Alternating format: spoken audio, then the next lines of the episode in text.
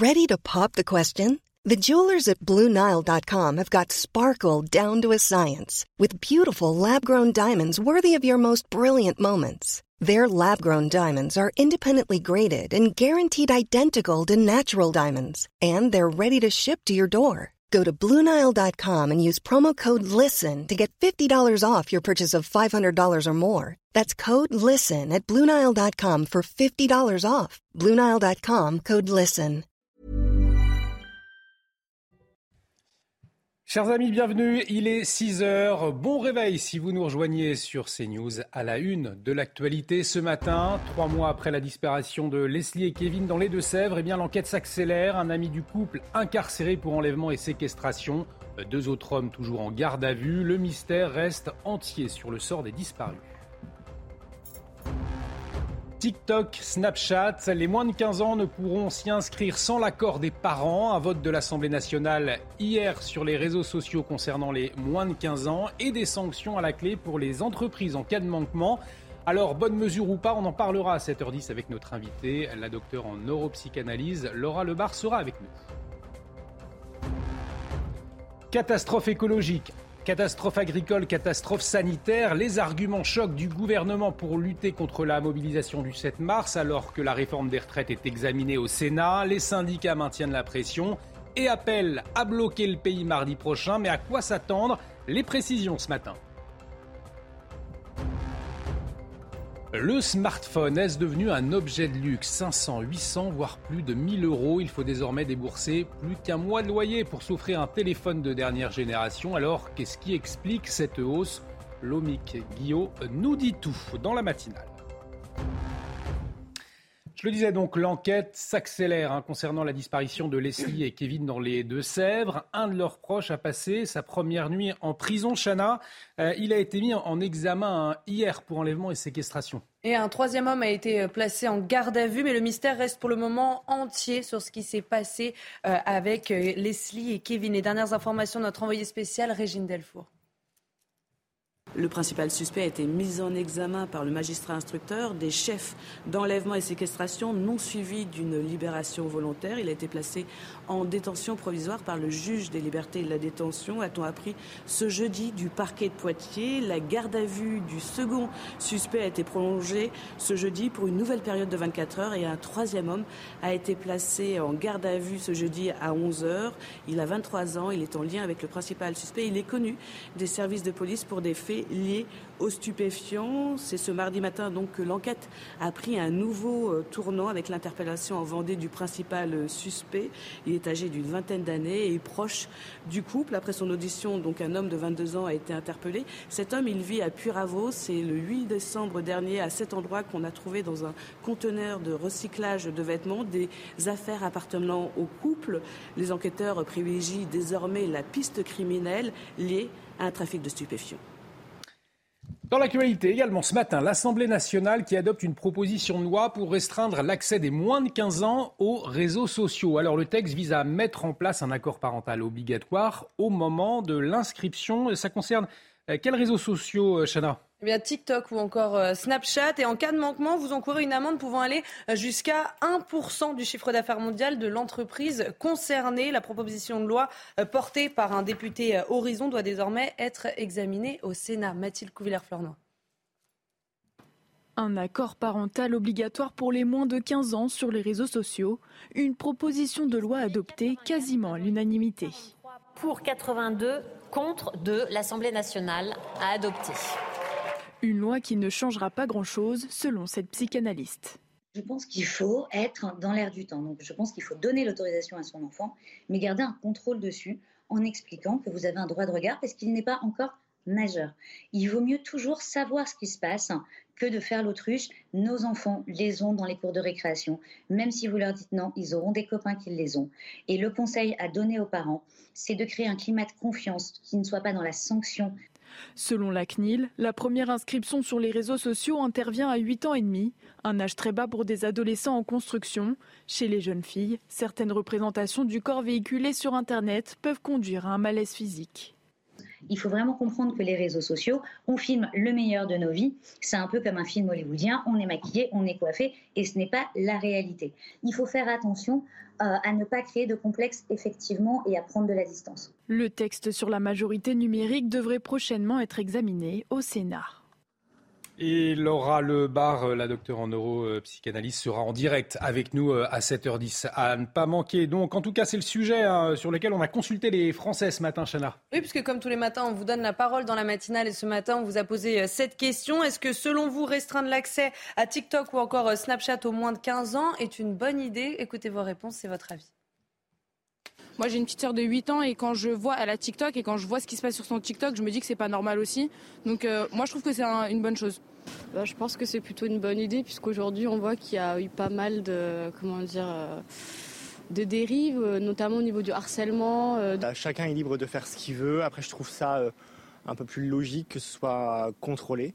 Euh, surtout pour les mineurs. Le harcèlement scolaire qui se poursuit jusqu'à la maison, donc euh, qu'on puisse contrôler tout ça et que les parents effectivement euh, aient un droit de regard sur ce qui se passe et qu'ils puissent contrôler l'accès aux réseaux sociaux, ça me paraît être une super idée et il est temps de le faire.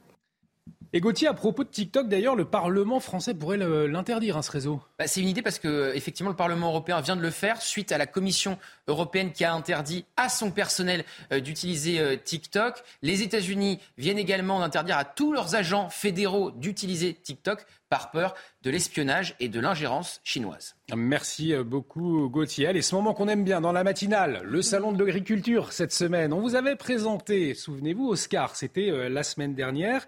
Euh, Oscar, c'était le taureau, hein, Chana, présenté au concours général agricole. Est-ce que les résultats sont bons pour notre ami Oscar? Bien, Écoutez, les résultats euh, sont tombés hier. Alors, est-ce que Oscar a remporté le titre tant attendu? Un peu de suspense quand même. Réponse dans ce reportage avec Thibaut Marcheteau. Avant même d'entrer dans le ring du concours, Oscar et son allure impressionnante suscitent la curiosité des visiteurs. Ah, c'est une belle bête hein, quand même. Hein. Ils sont tout petits à côté là. Quelques minutes avant d'être présenté au jury, Paul Blondel bichonne son taureau de 4 ans et demi. Ça c'est du cosmétique, c'est comme de la cire un peu pour les cheveux, pour faire tenir le poil et puis on le brosse euh, à rebrousse-poil et puis on essaye de faire le maximum pour lui donner du volume. Arrive enfin l'instant tant attendu, le défilé devant un jury exigeant qui scrute les moindres détails, l'allure, la démarche et l'humeur du taureau sont évalués. Et soudain, le verdict tombe. Premier, c'est le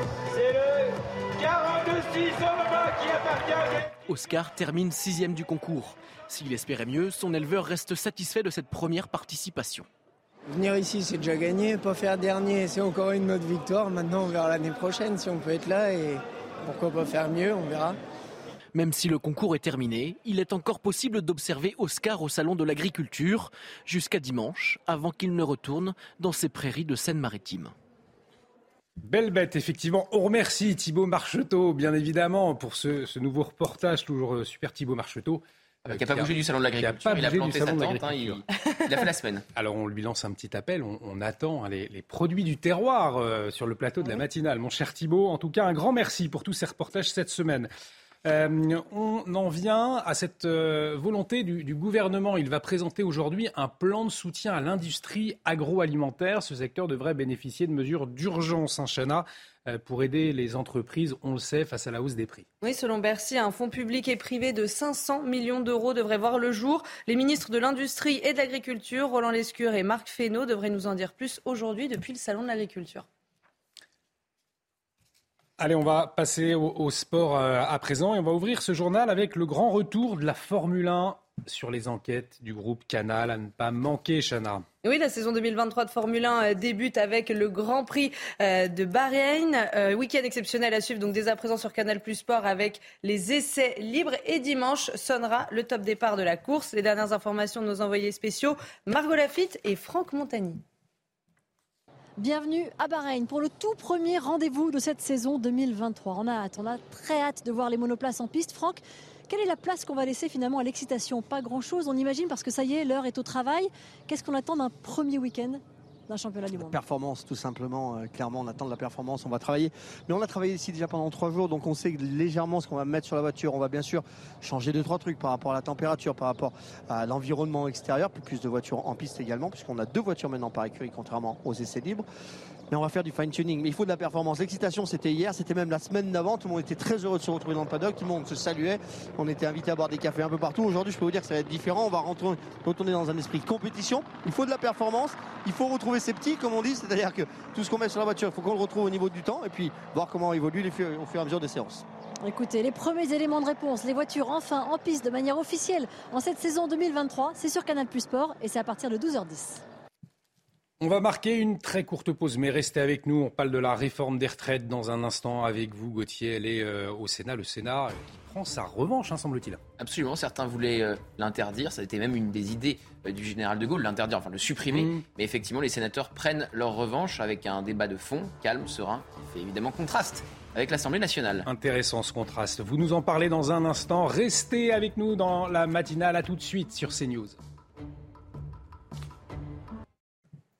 De retour sur le plateau de la matinale. Dans un instant, on va vous parler de cette deuxième journée euh, de débat dans l'hémicycle autour de la réforme des retraites euh, au Sénat. On va se poser la question avec vous, Gauthier. Est-ce que c'est la revanche du palais euh, du Luxembourg? Mais avant, le rappel des titres avec vous, Chana. Plus de 2 tonnes de cocaïne ont été découvertes sur les plages du Contentin. 800 kilos le week-end dernier et 1200 kilos mercredi. Une quantité colossale qui pourrait encore augmenter puisque les patrouilles de gendarmerie continuent de se relayer. La valeur marchande au détail est estimée à près de 150 millions d'euros. La guerre en Ukraine, les autorités ukrainiennes ont ordonné euh, aux personnes vulnérables d'évacuer la ville de Kupiansk. La ville du nord-est est le théâtre de bombardements quotidiens et risque d'être prise par les forces russes. L'évacuation est obligatoire pour les familles avec enfants et les résidents à mobilité réduite. Et puis la Pléiade fête ses 100 ans avec euh, l'entrée de John Steinbeck. Quatre romans de l'écrivain sont sortis hier dans la prestigieuse collection de Gallimard. Le volume consacré à Steinbeck réunira entre autres Des souris et des hommes et Les raisins de la colère. Comme tous les autres ouvrages de la Pléiade, sa fabrication a suivi un protocole méticuleux qui n'a pas changé depuis 1931.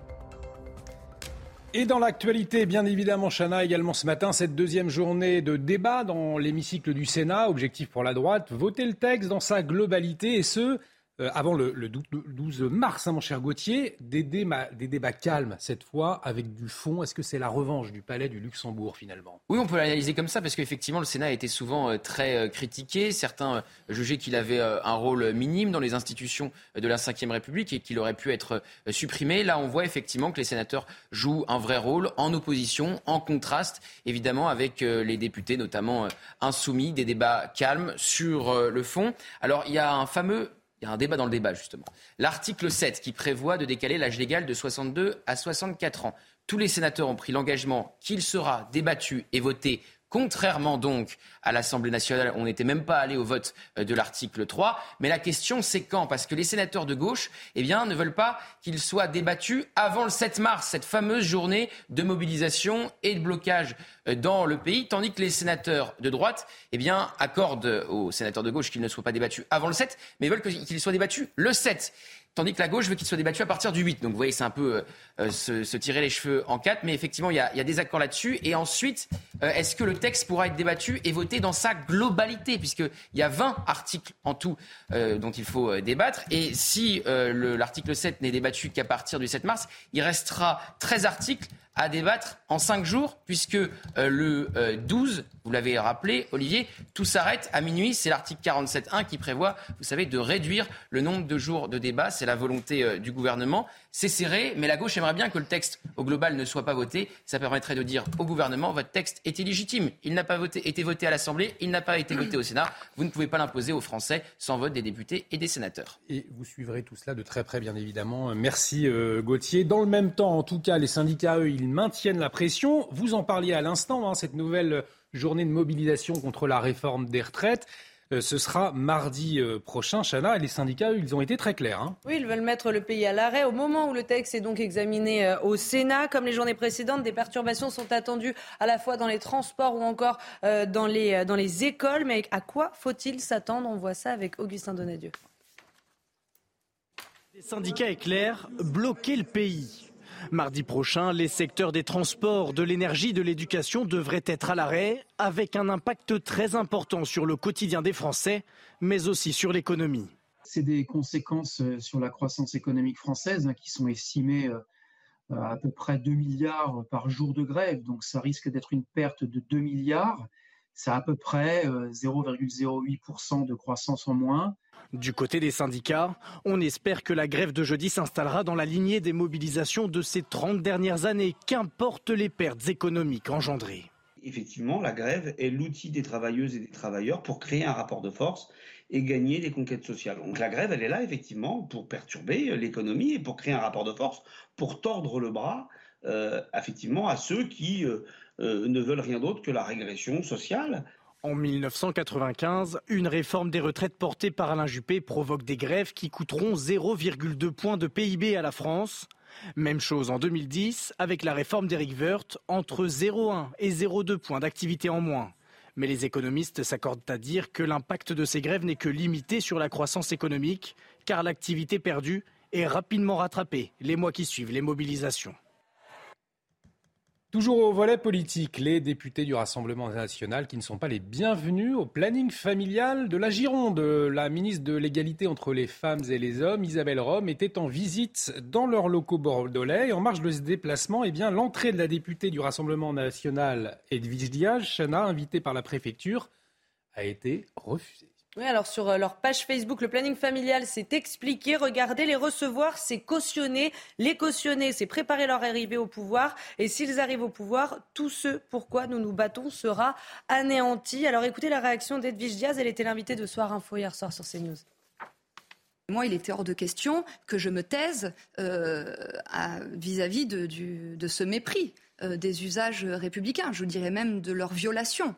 Donc je tenais à être présente euh, et donc au moins on a vu plusieurs choses. On a vu que un ministre est capable de s'aplatir euh, devant des injonctions d'une association politisée. Et donc on peut se poser la question du poids euh, de ces associations, des pressions qu'ils sont en mesure d'exercer sur des membres du gouvernement. Allez, on marque une très courte pause. Dans un instant, on va se poser cette question avec vous, Lomi Guillaume. Le smartphone, est-ce que c'est devenu un objet de luxe?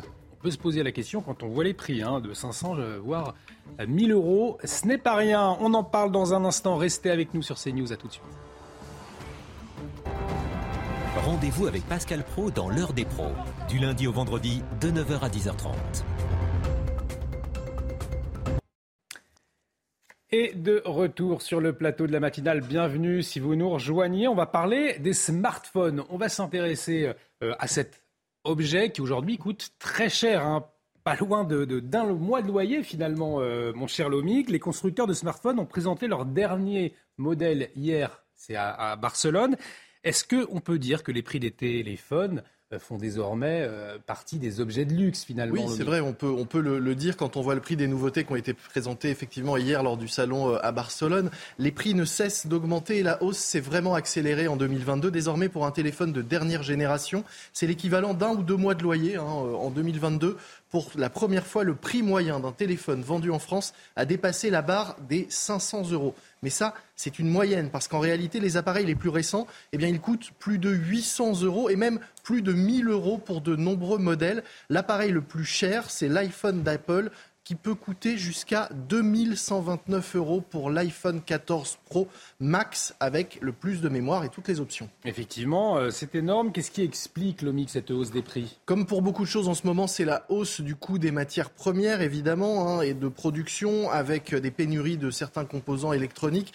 Forcément, ils sont plus rares, plus demandés, donc euh, leur prix augmente. Il y a aussi la conséquence de la politique zéro Covid en Chine qui a ralenti, voire bloqué la production pour euh, certains industriels. Il y a eu moins d'appareils fabriqués avec toujours une forte demande, donc les prix grimpent. Et puis enfin, il y a le prix de l'innovation. Hein. Ces petits appareils sont de plus en plus euh, sophistiqués, de plus en plus perfectionnés, et ça aussi, ça se paye. Mais honnêtement, à ce prix-là, est-ce que ça se vend toujours? Alors c'est paradoxal, hein, parce qu'au global, les ventes de smartphones sont plutôt en recul, mais elles sont tirées par le segment haut de gamme qui progresse à la fois en volume et en valeur. Donc en clair, pour résumer, on vend moins de téléphones, mais on en vend des plus cher quand on en achète un. On n'hésite plus à casser sa tirelire euh, pour se payer un appareil haut de gamme. Sur ce segment haut de gamme, il y a évidemment deux marques hein, qui se partagent le gros du marché, c'est Apple et Samsung. Et ce qui est intéressant de, voir aussi, et c'est nouveau, c'est que désormais, les smartphones se revendent beaucoup plus facilement qu'auparavant. Un iPhone, par exemple, ne perd qu'un tiers de sa valeur, même après 24 mois d'utilisation.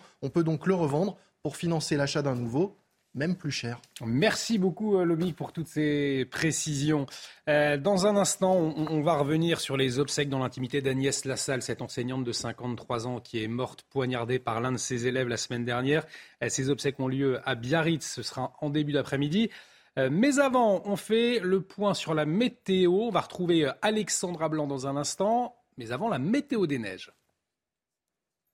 Relevé sur les massifs. 5 cm de neige fraîche tombée en ce début mars à Saint-Lary-Soulan. Le domaine propose seulement 3 km d'activité nordique. 56 pistes sur 59 seront ouvertes ce vendredi avec un retour partiel en station à ski. Un indice de skiabilité de 10 sur 10 à Courchevel, 74 cm de neige en bas du domaine, 89 à près de 3000 mètres d'altitude.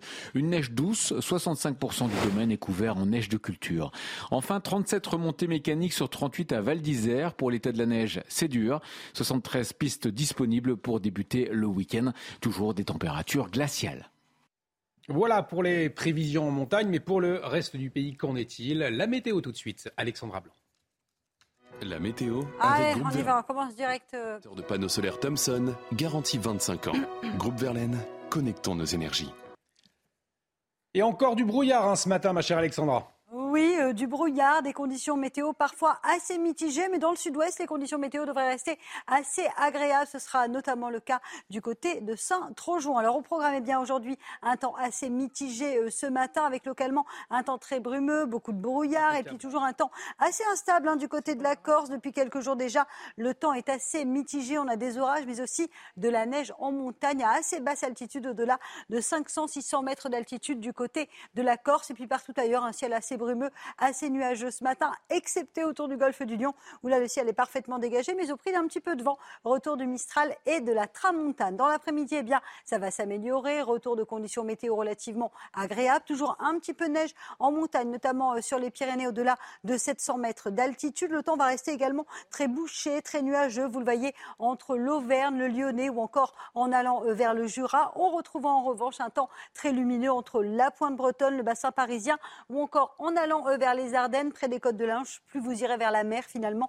euh, sur le nord, plus vous aurez un temps assez euh, nuageux, mais globalement, les conditions météo vont rester assez calmes. Les températures contrastées ce matin, grande douceur en Corse contre le retour des gelées, notamment sur le nord-est, moins 1, moins 2 degrés entre la Bourgogne et la Franche-Comté, 0 degré en moyenne près des côtes de la Manche ou encore un petit degré en allant du côté de Toulouse. Et dans l'après-midi, eh bien, les températures restent globalement assez douces. Ce sera d'ailleurs le printemps entre Nice et Marseille, plein soleil soleil, 15 degrés cet après-midi. Vous aurez 16 degrés en moyenne du côté de Montpellier. Puis sur le nord, c'est à peu près conforme au normal. 9 à Paris, 11 degrés à Besançon, tout comme pour le Pays Basque. Et vous aurez en moyenne 9 degrés près des côtes de la Manche où le temps va rester assez nuageux. Je vous le rappelle, votre week-end, eh bien, conditions météo relativement calmes, toujours sous l'influence de l'anticyclone, des nuages le matin, du soleil l'après-midi, toujours du vent en Méditerranée et des températures qui devraient légèrement baisser entre samedi et dimanche. Lundi, un temps calme Avec le retour de quelques gelées, ça devrait être plus agité la semaine prochaine. On en reparle. Vous avez regardé la météo avec Groupe Verlaine. Isolation thermique par l'extérieur avec aide de l'État. Groupe Verlaine, connectons nos énergies et du beau temps. Donc pour vous euh, qui êtes euh, en vacances, bon courage pour ceux qui travaillent bien évidemment euh, ce matin. Nous sommes là pour vous accompagner, pour vous informer autour de ce plateau. Chana Lousteau, Gauthier Lebret, Clémence Barbier nous a rejoint pour parler du service national universel dans un instant.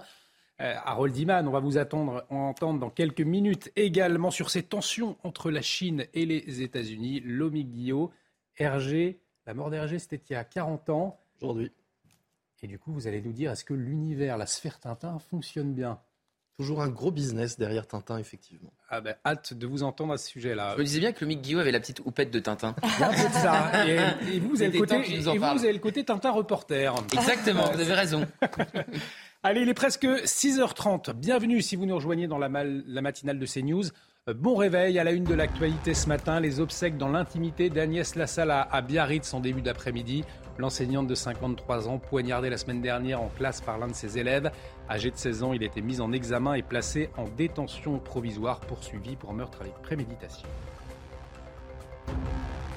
Polémique autour du service national universel alors qu'il pourrait être obligatoire dès janvier 2024. Une partie de la gauche s'oppose au principe. La secrétaire d'État chargée à la jeunesse dénonce les fantasmes et détournements idéologiques. On le verra. Et puis le camp présidentiel se fissure sur la lutte contre la récidive. Les députés Horizon ont dû retirer leur proposition de loi. Leurs alliés Renaissance et Modem voyaient dans le texte un retour des peines planchées, cher à Nicolas Sarkozy. Le groupe Horizon dénonce un gâchis. Et puis après l'agression d'un arbitre sur un terrain de football en Provence, la Ligue Méditerranée reporte toutes les rencontres prévues ce week-end. Dimanche dernier, un arbitre a été blessé à la tête près de Marseille. Reportage à suivre. L'actualité internationale marquée par la tension qui monte entre les États-Unis et la Chine dans le contexte de la guerre en Ukraine et avant des prochaines élections à Taïwan. Alors, quel est le nœud de ces tensions? Quel risque? Le décryptage d'Harold Iman à suivre dans la matinale. Vous le disais, aujourd'hui euh, seront donc organisées les obsèques d'Agnès Lassalle. Cette enseignante a été mortellement poignardée par l'un de ses élèves il y a une euh, dizaine de jours, hein, Une cérémonie religieuse se tiendra à 14h30 au sein de l'église Sainte-Eugénie à Biarritz. Jeanne Cancard et Jérôme Rampenou sont sur place. La famille d'Agnès Sassa souhaite que ces funérailles se déroulent dans l'intimité. Alors l'intérieur de l'église Sainte-Eugénie sera uniquement réservé aux proches de l'enseignante, sa famille, ses amis et son compagnon. La foule, elle, pourra rester à l'extérieur sur la place Sainte-Eugénie qui sera le temps de la cérémonie fermée à la circulation. Beaucoup de monde est évidemment attendu ici à Biarritz pour rendre hommage à l'enseignante de 53 ans passionnée de danse et de peinture qui est décrite par ses élèves et ses proches comme une professeure très dévouée à l'écoute des autres et pour qui son métier était tout. Agnès Assal a enseigné pendant 25 ans au lycée Saint-Aubin d'Aquin à Saint-Jean-de-Luz. Alors cet après-midi, tout à l'heure, à 14h30, nul doute que nombre de ses élèves et anciens élèves viendront ici pour se recueillir et dire adieu à leurs professeurs. On le rappelle, le suspect mis en examen placé en détention provisoire poursuivi pour meurtre avec préméditation. Euh, Sandrine Rousseau, euh, à présent, euh, elle s'en prend au service national universel. Selon elle, Chana, c'est une jeunesse en uniforme qui fait des exercices et aux ordres. Eh bien, elle est très dangereuse, cette jeunesse, pour Sandrine Rousseau. Oui, alors Sarah El lui a indirectement répondu sur Twitter. La secrétaire d'État chargée de la jeunesse et du SNU dénonce des fausses informations qui circulent parlant de fantasmes et de détournements idéologiques. Alors, Clémence Barbier nous a rejoint justement pour en parler. Qu'est-ce que c'est le, SNU euh, Plus précisément, pour qu'on comprenne? Alors, le service national universel a été créé en 2019. L'objectif, c'est d'encourager la mixité euh, sociale et faire vivre les valeurs de la République. Il peut se faire en trois étapes. La première, un séjour de cohésion de deux semaines en dehors euh, du département de résidence du jeune avec des activités autour de l'autodéfense, de la sécurité routière ou du climat. Deuxième phase, une mission d'intérêt euh, général de 84 heures dans une association par exemple. Et enfin, un engagement volontaire de trois mois minimum est possible pour les candidats. Alors du coup, euh, Clémence, qui est concerné les jeunes de 15 à 17 ans, hein, le SNU se fait pendant les vacances scolaires. Sur place, ils sont en uniforme, ils n'ont pas le droit au téléphone portable la journée et ils participent aux rituels républicains comme le lever de drapeau. Est-ce obligatoire? Non, c'est sur la base du volontariat euh, pour l'instant. 800 000 jeunes sont euh, espérés, mais seulement 32 000 y ont participé l'an dernier.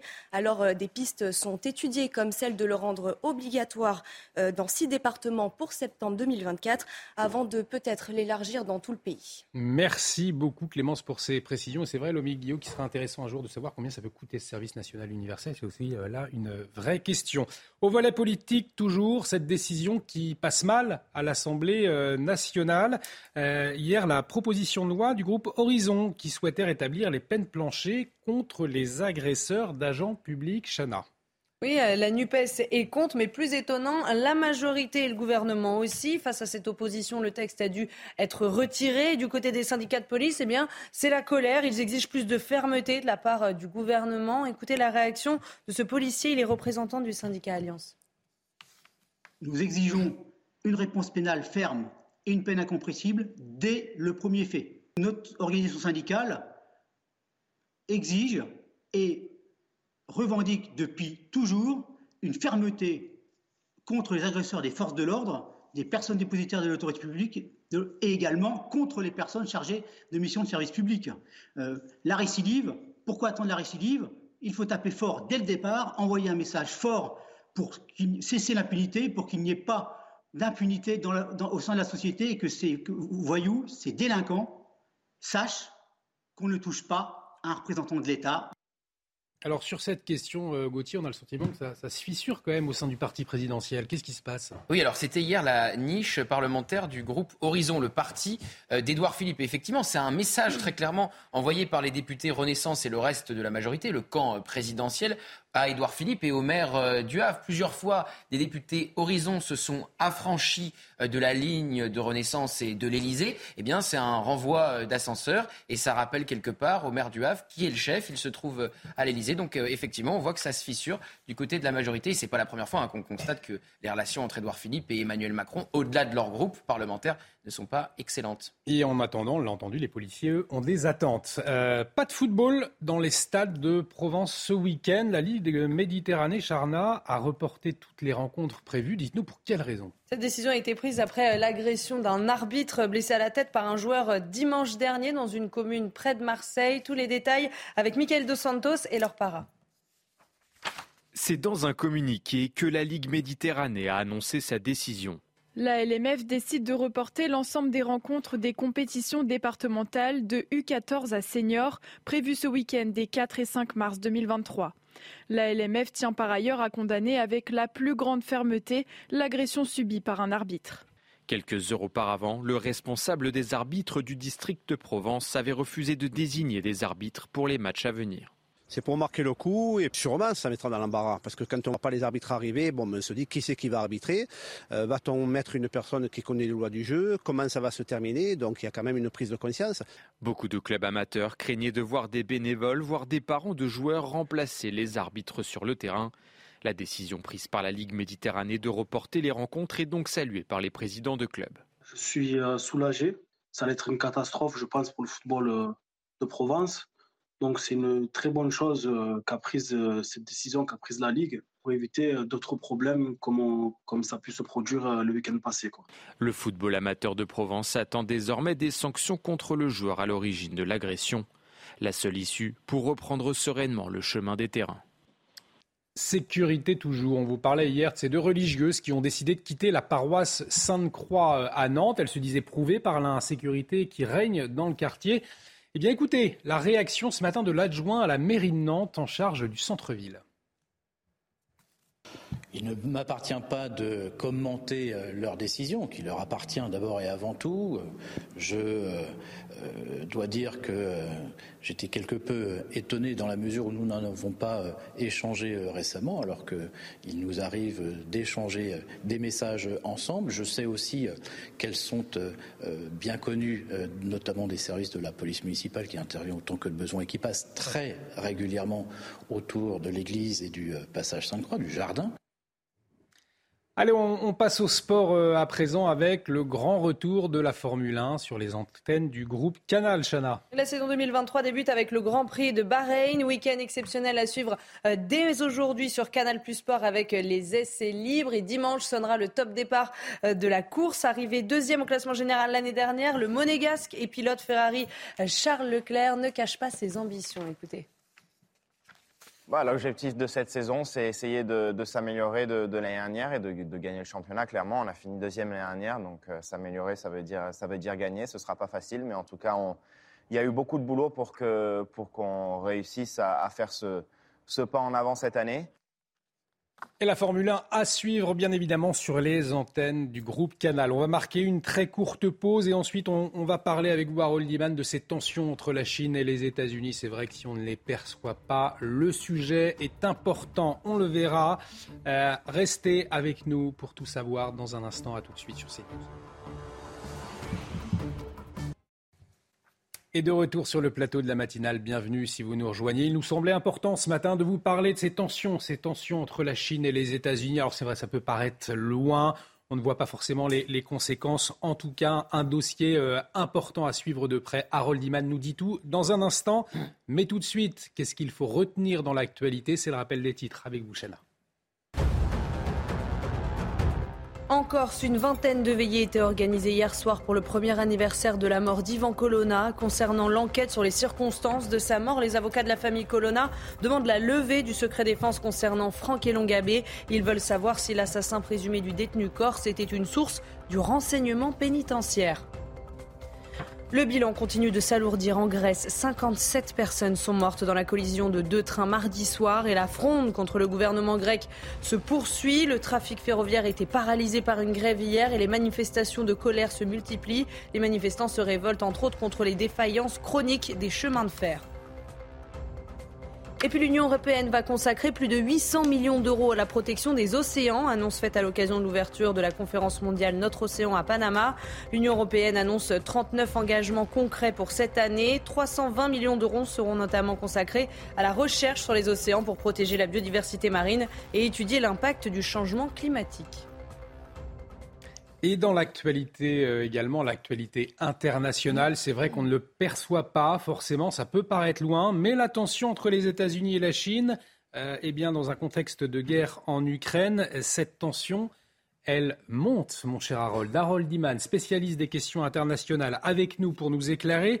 Euh, pourquoi ces tensions entre Américains et Chinois, pour commencer? Alors, elles sont assez anciennes puisque les États-Unis protègent Taïwan euh, qui est une île peuplée de gens euh, d'ethnie chinoise au large de la Chine. Ils les, protègent, mais ils ne reconnaissent pas l'indépendance de Taïwan. Ils disent un jour Taïwan devra être rattaché à la Chine populaire, mais on les défend quand même. Ça, c'est un héritage de la euh, guerre froide. Mais le ton commence à monter sur cette question. Les États-Unis défendraient-ils vraiment Taïwan si elle était attaquée ou euh, vont-ils euh, laisser faire la Chine? Alors là, pour cela, il faut écouter Joe Biden qui s'exprime sur la question. Nous ne cherchons pas le conflit. Nous ne voulons pas d'une guerre froide. Nous ne demandons à aucune nation de choisir les États-Unis ou tout autre partenaire. Mais les États-Unis ne ménageront pas leurs efforts pour promouvoir leur vision d'un monde libre, ouvert, sûr et prospère et ce que nous avons à donner aux communautés de nations. Nous sommes déterminés à maintenir la paix et la stabilité de part et d'autre du détroit de Taïwan et nous restons attachés à notre politique d'une seule et même Chine. Voilà, donc ça c'était en, septembre. Euh, les États-Unis veulent que les deux se réunissent, mais pacifiquement, par la négociation. Mm. Maintenant, on va écouter Xi Jinping, le président chinois, qui, à peu près à la même époque, quelques semaines après, donne le là sur la question et il a complètement changé de braquet par rapport à ses prédécesseurs au Parti communiste. On écoute Xi Jinping.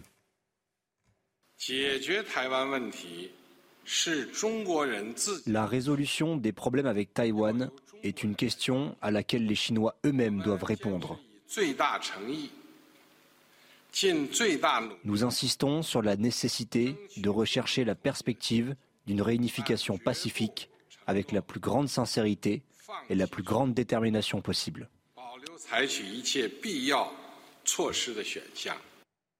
Voilà, il n'écarte pas l'usage de la force. Si ça veut dire que tant pis si les Taïwanais ne sont pas d'accord, on débarquera. Et tout cela se fera avant l'année 2049, parce que la République de Chine populaire, donc communiste, a été est née en 1949. Donc un siècle après, c'est un beau chiffre, on arrive. Alors toutes ces tensions dans un contexte de, guerre en Ukraine, ça c'est plus proche. Est-ce que euh, ce contexte de guerre en Ukraine, il a exacerbé les tensions, Harold? Oui, bien sûr. Euh, en Ukraine, la Chine a pris position. Euh, après avoir beaucoup louvoyé, elle est quand même assez proche de la Russie. Mais attention, ils ne sont pas alliés. On dit qu'ils sont alliés, mais ils n'ont pas de traité. Ils n'ont qu'un accord sentimental. Et voilà que les États-Unis pensent que la Chine va fournir des armes à la Russie. Et ça, elle ne veut vraiment pas. Mm. Euh, les États-Unis ne veulent vraiment pas. Donc euh, les Chinois, comme réponse, ont proposé un plan de paix en 12 points qui était assez vague. Et ça n'a pas du tout euh, rassuré qui que ce soit. Donc on en reste là sur l'Ukraine. La Chine n'est pas vraiment un partenaire ou un intervenant utile du point de vue des États-Unis et des Européens aussi. Ce que la Chine fait n'est pas du tout susceptible d'amener la fin à cette guerre. Dites-nous, Harold, euh, dans ce contexte de tension, quels sont les, états des forces de part et d'autre? Alors, forces les forces, on va regarder euh, des cartes, bien sûr, de la région pacifique euh, qui est si importante pour les États-Unis. Alors déjà, vous voyez Taïwan qui est tout près de la côte de la Chine et tout autour de Taïwan, il y a des bases, une présence américaine. En Corée du Sud, au Japon, vous avez une flotte entière. Et si vous regardez tout le Pacifique, vous voyez où sont les Américains, où sont les Chinois. Et euh, il se trouve que les Américains ont beaucoup de troupes, beaucoup, beaucoup de navires. Euh, ils ont euh, leur flotte. Et, la Chine, elle, elle s'est réarmée, elle. Alors regardez la disproportion entre Chine et Taïwan. Taïwan ne peut pas tenir sans les États-Unis. Deux millions de militaires chinois dont un million serait nécessaire pour un débarquement à Taïwan, et Taïwan se défendrait avec euh, genre un, huitième de ses troupes. 3000 avions de combat contre 568 pour Taïwan, euh, les sous-marins très peu pour les Taïwanais. En fait, on n'a pas le droit de leur vendre du matériel lourd de guerre, donc ils vont chercher de vieux stocks et euh, ils utilisent par exemple des mirages français. Donc voilà, on ne pense pas que Taïwan pourrait tenir plus d'une semaine sans les États-Unis. Et voilà, les États-Unis et même le Japon derrière voudraient que les Chinois y pensent à deux fois avant d'attaquer Taïwan, comme l'a euh, dit à demi-mot Xi Jinping. Merci Harold. On va marquer une pause dans un instant. Je poserai la, question hein, au, cours de cette, euh, au, cours de cette, matinale. La France et l'Europe dans, tout cela. Euh, on en reparlera tout à l'heure. On marque une pause dans un instant. On va revenir sur le défilé des politiques qui continue au Salon de l'Agriculture euh, avec vous, euh, Gauthier. Hein. Il sera aussi question des questions internationales, puisqu'il y a eu, semble-t-il, un coup de froid sibérien entre Marine Le Pen et Jordan Bardella. Sur la, question, de l'Ukraine, exactement. Terminer mes phrases maintenant. Vous avez vu la fin de la semaine, Olivier Vous êtes tellement connecté que vous pouvez terminer mes phrases. Allez, on marque une très courte pause. À tout de suite sur CNews. Rendez-vous avec Jean-Marc Morandini dans Morandini Live, du lundi au vendredi, de 10h30 à midi. De retour sur le plateau de la matinale, bienvenue si vous nous rejoignez. Et il reste encore quelques heures au Salon de l'Agriculture. Le défilé euh, des politiques continue hein, euh, en attendant. Il continuera euh, ce week-end. C'est au tour du président du Rassemblement national, Jordan Bardella, aujourd'hui. Gauthier Lebret d'y aller. Il va même Passé deux jours de suite. Hein. Oui, Marine euh, Le Pen est blessée à la jambe. Elle a donc dû annuler sa déambulation au Salon de l'Agriculture. Pour Jordan Bardella, c'est double ration. Il y sera aujourd'hui et demain de l'ouverture à la fermeture avec un objectif assumé par son cercle rapproché, la chiracisation.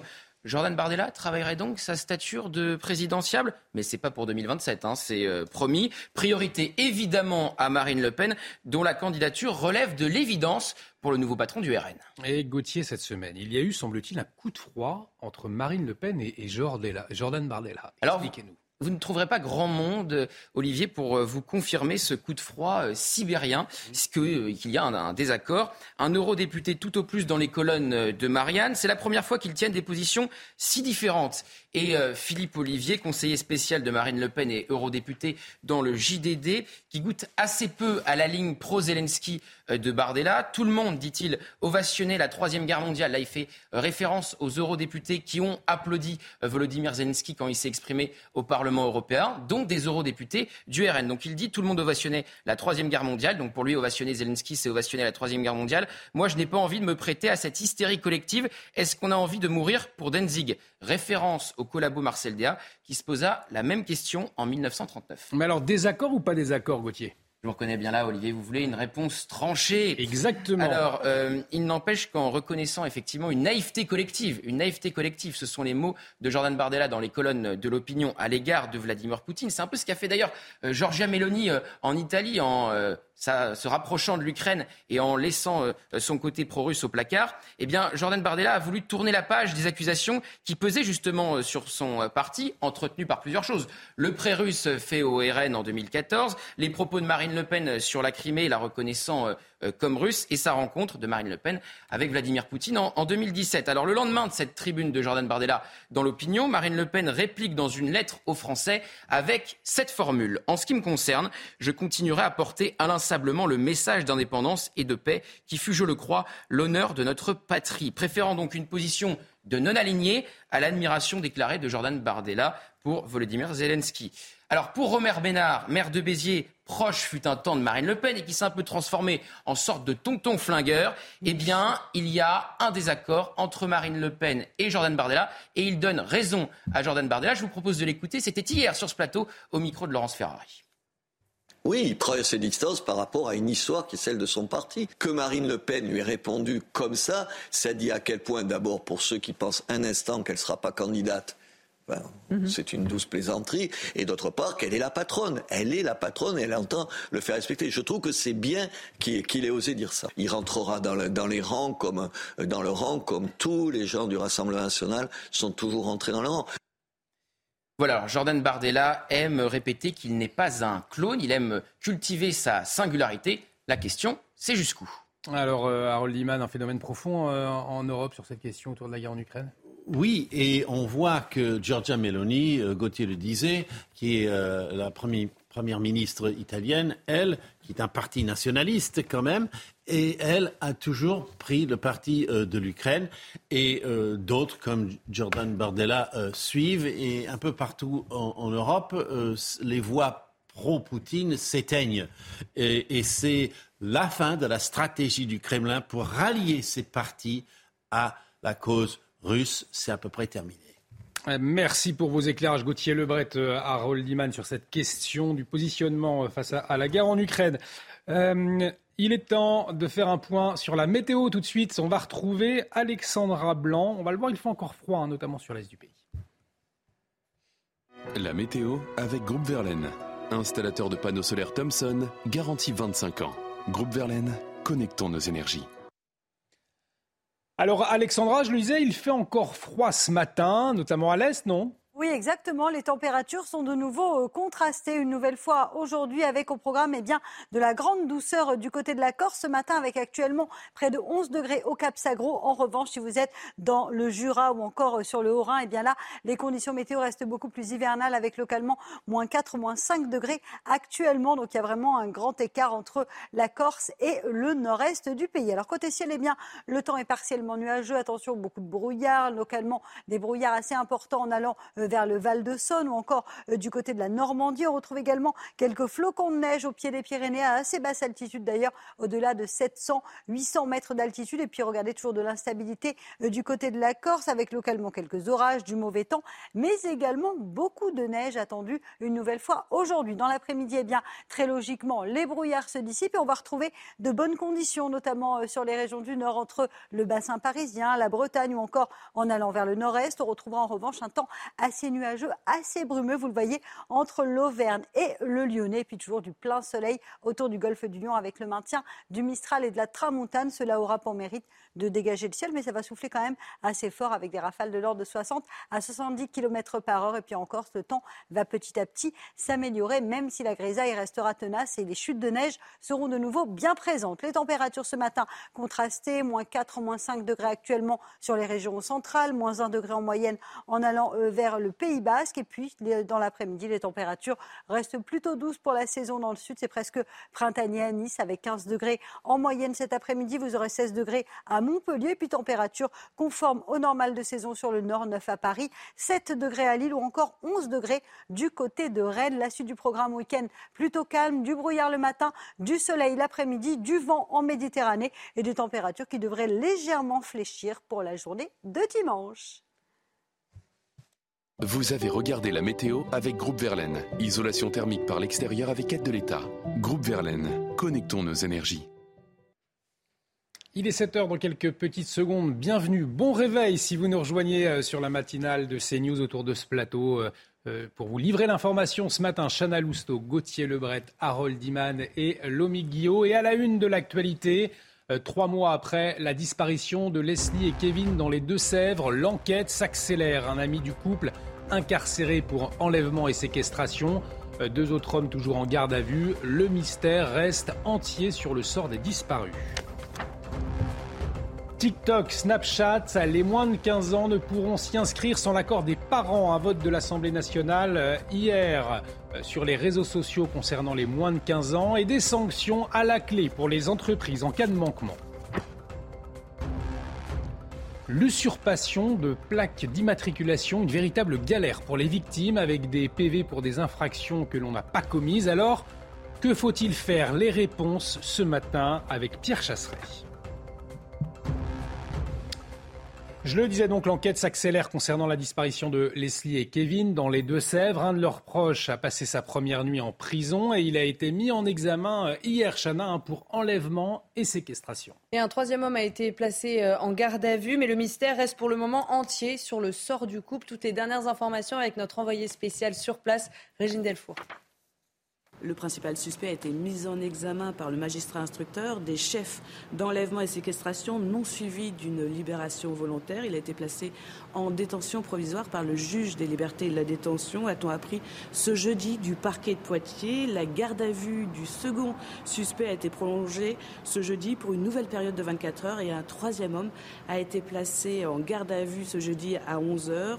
Il a 23 ans, il est en lien avec le principal suspect. Il est connu des services de police pour des faits liés aux stupéfiants. C'est ce mardi matin donc que l'enquête a pris un nouveau euh, tournant avec l'interpellation en Vendée du principal euh, suspect.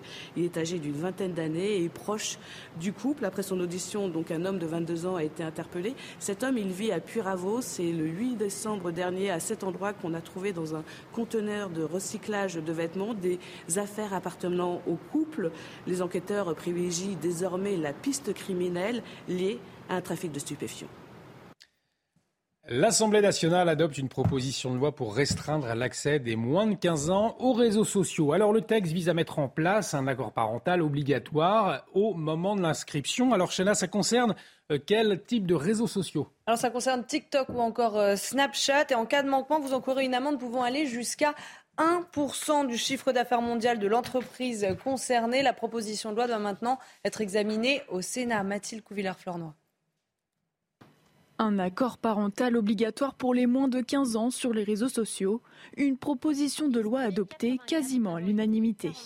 Pour 82, contre de l'Assemblée nationale à adopter. Une loi qui ne changera pas grand-chose selon cette psychanalyste. Je pense qu'il faut être dans l'air du temps. Donc je pense qu'il faut donner l'autorisation à son enfant, mais garder un contrôle dessus en expliquant que vous avez un droit de regard parce qu'il n'est pas encore majeur. Il vaut mieux toujours savoir ce qui se passe que de faire l'autruche. Nos enfants les ont dans les cours de récréation. Même si vous leur dites non, ils auront des copains qui les ont. Et le conseil à donner aux parents, c'est de créer un climat de confiance qui ne soit pas dans la sanction. Selon la CNIL, la première inscription sur les réseaux sociaux intervient à 8 ans et demi, un âge très bas pour des adolescents en construction. Chez les jeunes filles, certaines représentations du corps véhiculées sur Internet peuvent conduire à un malaise physique. Il faut vraiment comprendre que les réseaux sociaux, on filme le meilleur de nos vies. C'est un peu comme un film hollywoodien, on est maquillé, on est coiffé, et ce n'est pas la réalité. Il faut faire attention euh, à ne pas créer de complexe effectivement et à prendre de la distance. Le texte sur la majorité numérique devrait prochainement être examiné au Sénat. Alors cet accord parental pour les moins de 15 ans, qu'est-ce que vous en pensez? Ben Justement, comme tous les matins, on a consulté les Français, hein, Et ce matin, on vous a posé euh, cette question. Est-ce que selon vous, restreindre l'accès à TikTok ou Snapchat aux moins de 15 ans est une bonne idée? Écoutez vos réponses, c'est votre avis.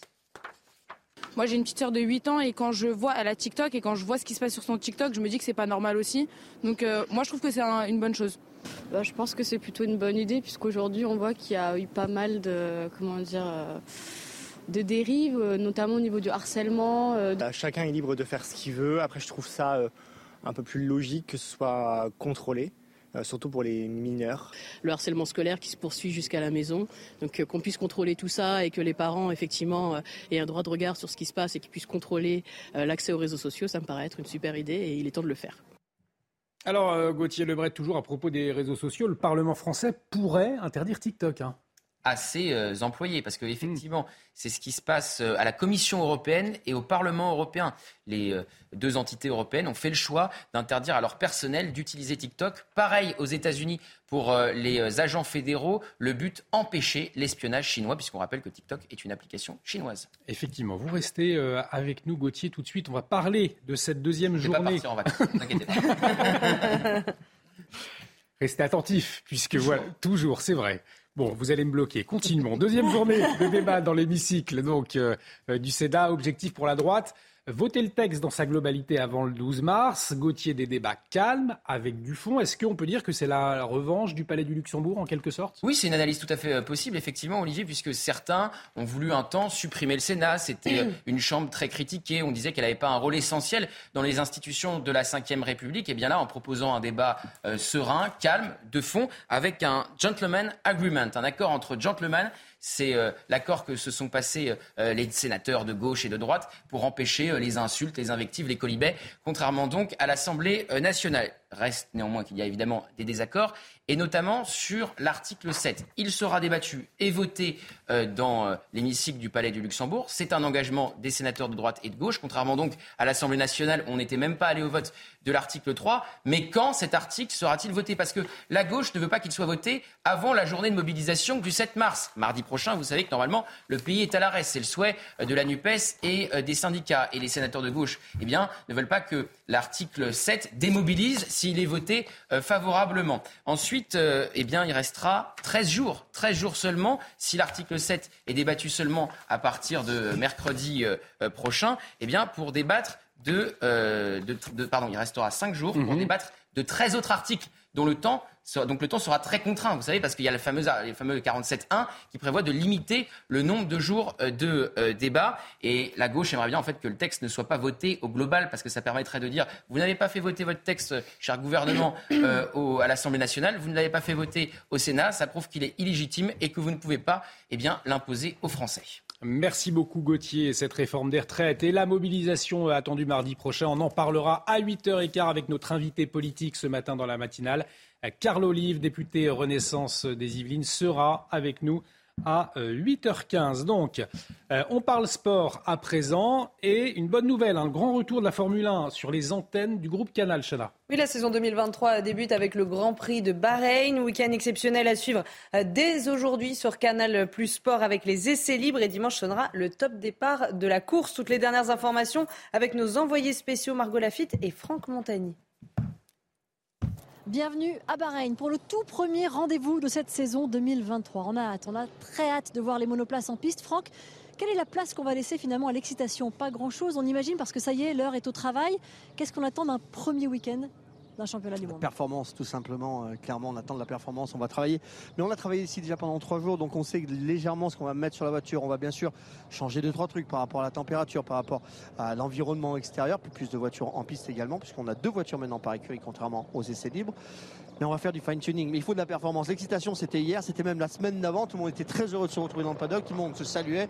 On était invité à boire des cafés un peu partout. Aujourd'hui, je peux vous dire que ça va être différent. On va retourner dans un esprit de compétition. Il faut de la performance. Il faut retrouver ses petits, comme on dit, c'est-à-dire que tout ce qu'on met sur la voiture, il faut qu'on le retrouve au niveau du temps et puis voir comment évolue au fur et à mesure des séances. Écoutez, les premiers éléments de réponse, les voitures enfin en piste de manière officielle en cette saison 2023, c'est sur Canal Plus Sport et c'est à partir de 12h10. À suivre donc euh, sur les antennes de Canal+, le grand retour de la Formule 1. On marque une très courte pause. Dans un instant, on va revenir sur cette journée de mobilisation contre la réforme des retraites. C'est mardi prochain, les syndicats qui appellent à bloquer le pays. Mais quelles conséquences On vous dit tout. Restez avec nous sur CNews. De retour sur le plateau de la matinale, bienvenue si vous nous rejoignez. On vous parle ce matin de cette nouvelle journée de mobilisation contre la réforme des retraites. Elle est prévue donc mardi prochain. Les syndicats, Chana, eux, ont été très clairs. Hein. Oui, ils veulent mettre le pays à l'arrêt au moment même où le texte est examiné euh, au Sénat. Comme toutes les journées euh, précédentes, des perturbations sont attendues, notamment euh, dans les transports en commun et dans les écoles. Alors concrètement, combien coûterait le blocage au pays? On voit ça avec Augustin Donadieu. L'objectif des syndicats est clair, bloquer le pays. Mardi prochain, les secteurs des transports, de l'énergie, de l'éducation devraient être à l'arrêt, avec un impact très important sur le quotidien des Français, mais aussi sur l'économie. C'est des conséquences euh, sur la croissance économique française hein, qui sont estimées euh, à peu près 2 milliards par jour de grève. Donc ça risque d'être une perte de 2 milliards. C'est à peu près 0,08% de croissance en moins. Du côté des syndicats, on espère que la grève de jeudi s'installera dans la lignée des mobilisations de ces 30 dernières années, qu'importent les pertes économiques engendrées?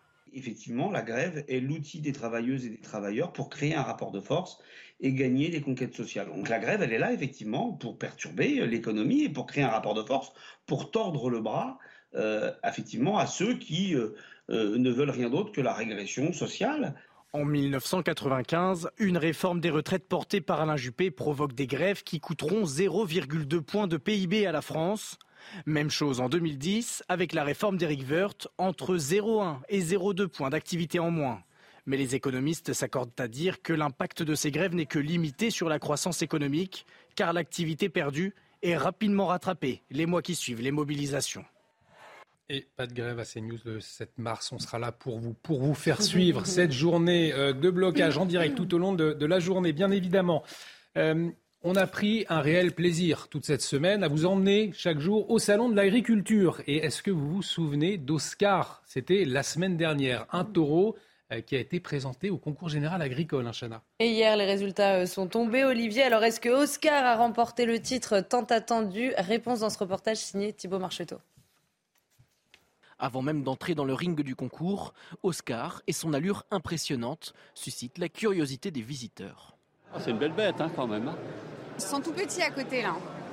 Quelques minutes avant d'être présenté au jury, Paul Blondel bichonne son taureau de 4 ans et demi. Ça c'est du cosmétique, c'est comme de la cire un peu pour les cheveux, pour faire tenir le poil et puis on le brosse euh, à rebrousse-poil et puis on essaye de faire le maximum pour lui donner du volume. Arrive enfin l'instant tant attendu, le défilé devant un jury exigeant qui scrute les moindres détails, l'allure, la démarche et l'humeur du taureau sont évalués. Et soudain, le verdict tombe. Premier, c'est le, c'est le 42 qui appartient. Oscar termine sixième du concours. S'il espérait mieux, son éleveur reste satisfait de cette première participation. Venir ici, c'est déjà gagné. Pas faire dernier, c'est encore une autre victoire. Maintenant, on verra l'année prochaine si on peut être là et pourquoi pas faire mieux, on verra. Même si le concours est terminé, il est encore possible d'observer Oscar au Salon de l'Agriculture jusqu'à dimanche, avant qu'il ne retourne dans ses prairies de Seine-Maritime. Oscar retournera en Seine-Maritime et Thibaut Marcheteau reviendra également à la rédaction de CNews après une semaine au Salon de l'Agriculture. Il a eu bien de la chance, mais c'est vrai que c'est très agréable. Hein. Euh, Gauthier, de, cet événement pour euh, mettre en avant notre terroir, nos agriculteurs et puis aussi les difficultés. On en a parlé hein, de ces agriculteurs. Absolument. Et certains en profitent aussi pour euh, des fois abuser sur la consommation de spiritueux. C'était l'un des sujets. C'était l'un des sujets. Et le salon de l'agriculture qui fait aussi de la prévention. Très attention pour que les gens Ça faisait un point commun entre le salon de l'agriculture et la buvette de l'Assemblée nationale. Exactement. On en a parlé aussi cette semaine. On accueille Pierre Chasseret. Je ne sais pas, mon cher Pierre, si vous avez pu aller au Salon de l'Agriculture cette semaine. En tout cas, vous avez travaillé euh, pour ceux qui ont euh, des PV alors qu'ils ne sont pas auteurs de l'infraction à cause de ce qu'on appelle les doublettes, les, faux, les fausses immatriculations de voitures. Vous allez nous en parler euh, dans un instant. Qu'est-ce qu'il faut faire dans, dans ces cas-là, puisqu'effectivement, ça peut être très dérangeant. Mais tout de suite, le rappel des titres avec vous, Chana Lousteau.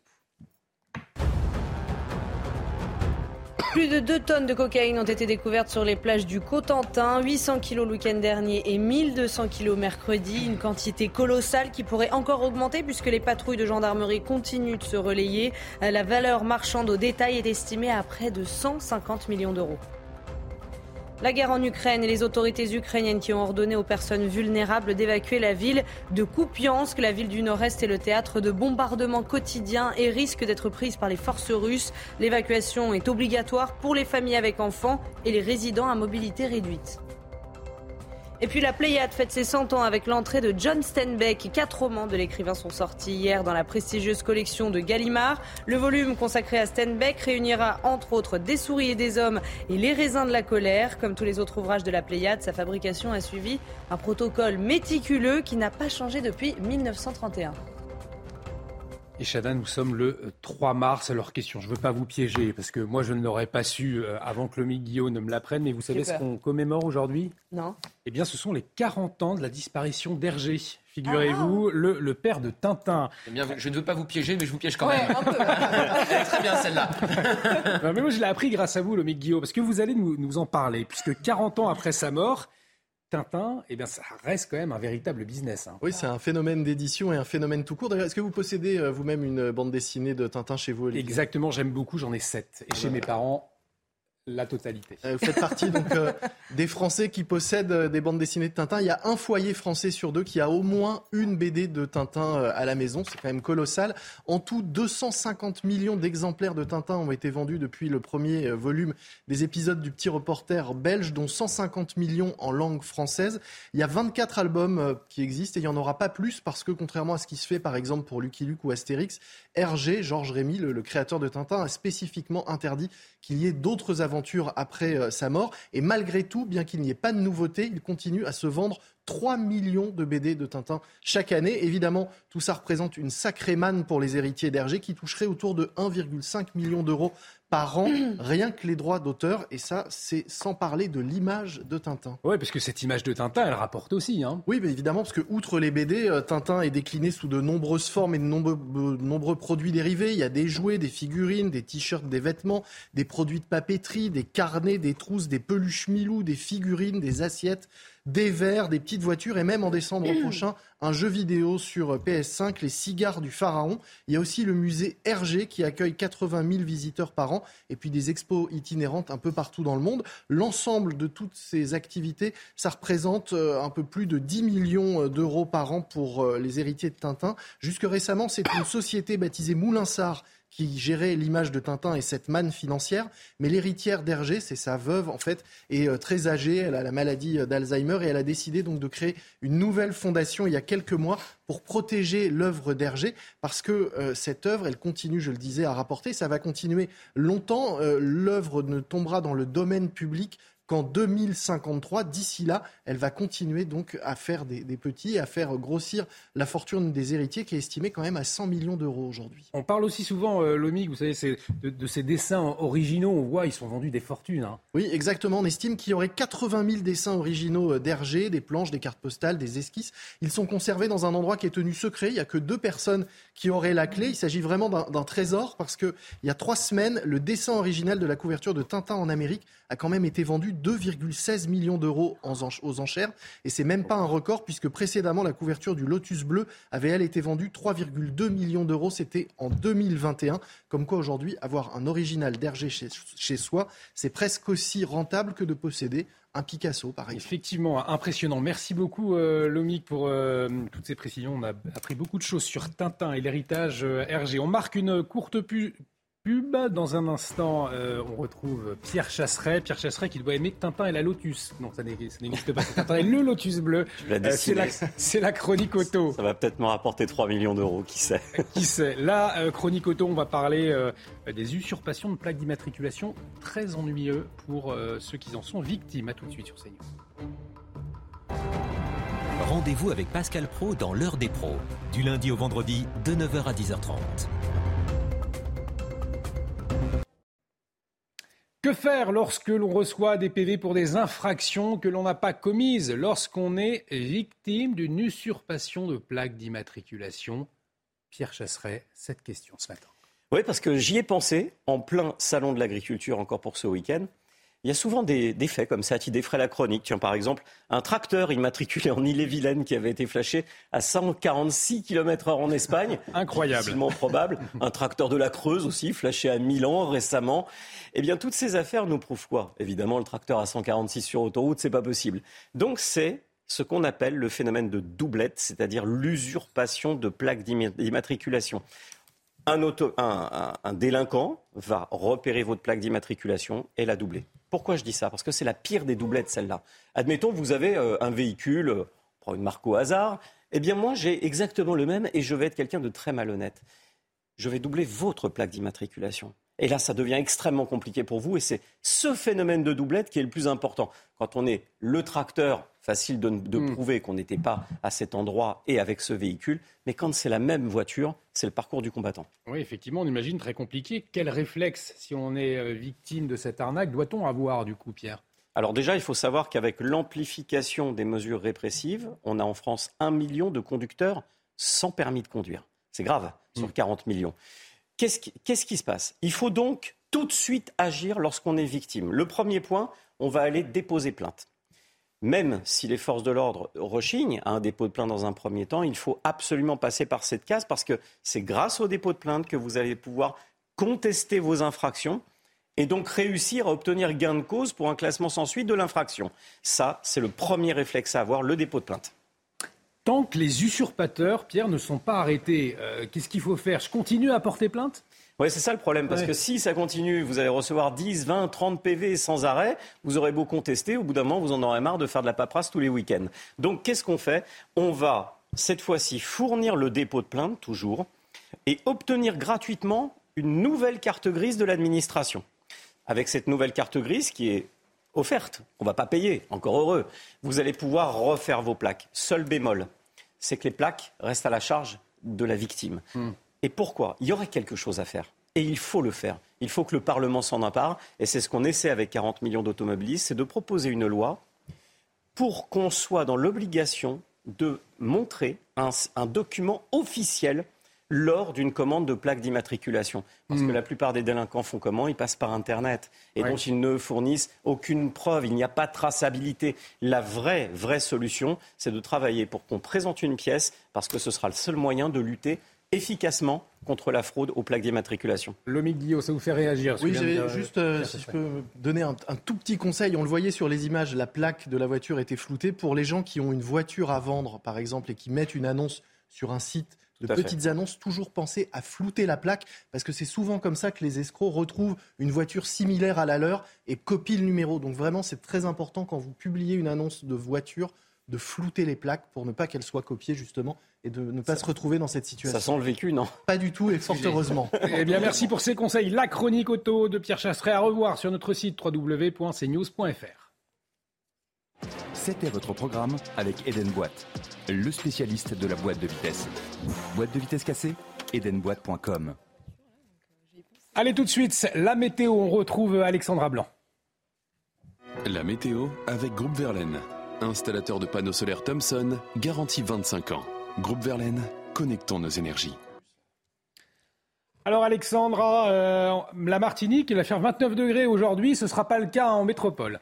Non, c'est vrai qu'on a des conditions météo assez contrastées en Martinique, plein soleil, 29 degrés. En revanche, sur les régions françaises, le temps reste calme et les températures sont à peu près conformes au normal de saison. On n'aura pas autant de soleil qu'en Martinique ou encore qu'en Guadeloupe. Alors ce matin, un temps assez nuageux. On a localement des bandes brouillard, toujours un temps très très mitigé du côté de la Corse avec les intempéries qui se poursuivent. On va retrouver d'ailleurs un temps mitigé, localement euh, quelques orages, mais aussi toujours beaucoup de neige au-delà de 700-800 mètres d'altitude. Également au pied des Pyrénées. Dans l'après-midi, eh bien, c'est l'amélioration globalement du soleil sur les régions du nord, alternance de nuages et d'éclaircies sur le centre, temps assez bouché entre l'Auvergne et le Lyonnais, toujours du grand beau temps autour du golfe du Lion, avec néanmoins le maintien du Mistral et de la Tramontane. Côté température, c'est contrasté, il fait froid ce matin sur les régions centrales, moins 4, moins 5 degrés notamment entre Rodez et le Puy-en-Velay, puis les températures devraient remonter dans le courant de l'après-midi, avec localement cet après-midi 15 à 16 degrés attendus entre Montpellier et Marseille. Vous aurez 9 à Paris et localement jusqu'à 11 degrés pour le Pays Basque. Vous avez regardé la météo avec Groupe Verlaine. Isolation thermique par l'extérieur avec aide de l'État. Groupe Verlaine, connectons nos énergies. Il est 7h30. Bienvenue si vous nous rejoignez sur le plateau de la matinale. Euh, pour vous accompagner ce matin, Chana Lousteau, Gauthier Lebret, Lomic, Guillaume, Clémence Barbier, Chloé Ronchin nous a rejoint pour la chronique culture dans un instant. À la une de l'actualité ce matin, les obsèques dans l'intimité d'Agnès Lassalle à Biarritz. En début d'après-midi, l'enseignante de 53 ans, poignardée la semaine dernière en classe par l'un de ses élèves. Âgé de 16 ans, il a été mis en examen et placé en détention provisoire, poursuivi pour meurtre avec préméditation. Polémique autour du service national universel alors qu'il pourrait être obligatoire dès janvier 2024. Une partie de la gauche s'oppose au principe. La secrétaire d'État chargée à la jeunesse dénonce les fantasmes et les détournements idéologiques. Les précisions de Clémence Barbier dans un instant. Le camp présidentiel se fissure sur la lutte contre la récidive. Les députés Horizon ont dû retirer leur proposition de loi. Leurs alliés Renaissance et Modem, voyez dans le texte un retour des peines planchées, cher à Nicolas Sargozy. Le groupe Horizon dénonce un gâchis.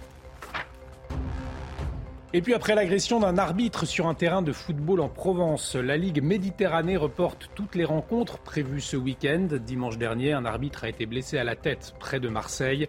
Reportage à suivre. Et ce matin, on vous emmène dans les salles de spectacle, place à la magie et au rire. On le verra, Chloé Ronchin nous les présente dans la matinale dans un instant.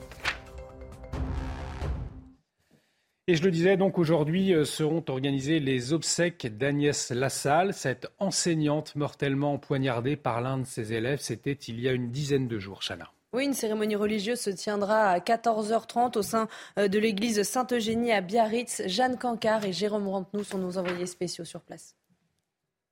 La famille d'Agnès Sassa souhaite que ces funérailles se déroulent dans l'intimité. Alors l'intérieur de l'église Sainte-Eugénie sera uniquement réservé aux proches de l'enseignante, sa famille, ses amis et son compagnon. La foule, elle, pourra rester à l'extérieur sur la place Sainte-Eugénie qui sera le temps de la cérémonie fermée à la circulation. Beaucoup de monde est évidemment attendu ici à Biarritz pour rendre hommage à l'enseignante de 53 ans passionnée de danse et de peinture qui est décrite par ses élèves et ses proches comme une professeure très dévouée à l'écoute des autres et pour qui son métier était tout.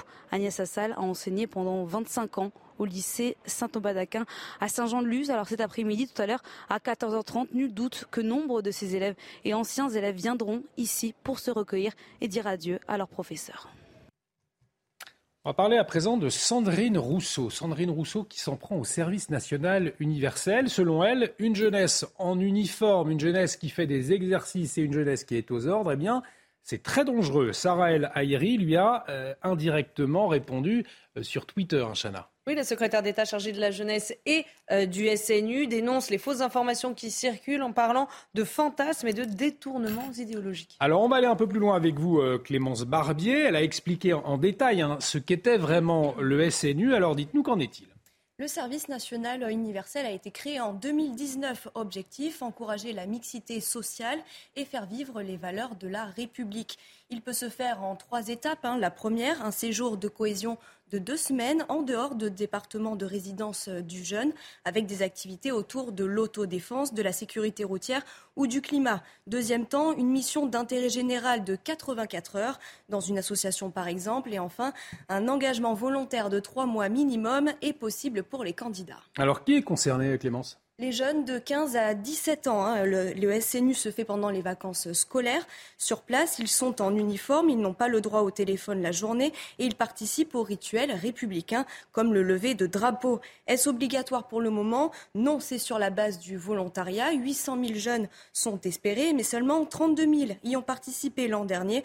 Alors des pistes sont étudiées, notamment celle de le rendre obligatoire dans six départements pour septembre 2024, avant de peut-être euh, l'élargir dans tout le pays. Merci beaucoup euh, Clémence pour toutes ces euh, précisions. Au volet politique, à présent, cette décision qui passe mal l'Assemblée nationale s'est montrée défavorable hier à la proposition de loi du groupe Horizon. Cette proposition, eh bien, elle souhaitait rétablir des peines planchées contre les agresseurs d'argent public. Alors la NUPES est contre, Chana, mais plus étonnant, plus étonnant, c'est que la majorité et le gouvernement également. Hein. Et face à cette opposition, le texte a finalement dû être retiré. Du côté des syndicats de police, eh bien, c'est la déception, voire la colère. Vous allez voir, Michael Dos Santos. La proposition de loi pour le retour des peines planchées n'aura pas fait long feu. Le groupe Horizon d'Édouard Philippe était favorable au retour de peine minimale contre les récidivistes, auteurs de violences contre les agents publics. C'était sans compter sur l'opposition de ses alliés de la majorité. J'étais prête au combat combat d'idées, argument contre argument, conviction contre conviction. J'étais moins prête au coup tordu. Quel gâchis Nous travaillons pour ceux qui se lèvent pour aller nous protéger, nous instruire, nous enseigner. Et nous leur devons Pour cette représentante de la police, ce retrait est une occasion ratée de protéger les membres de sa profession.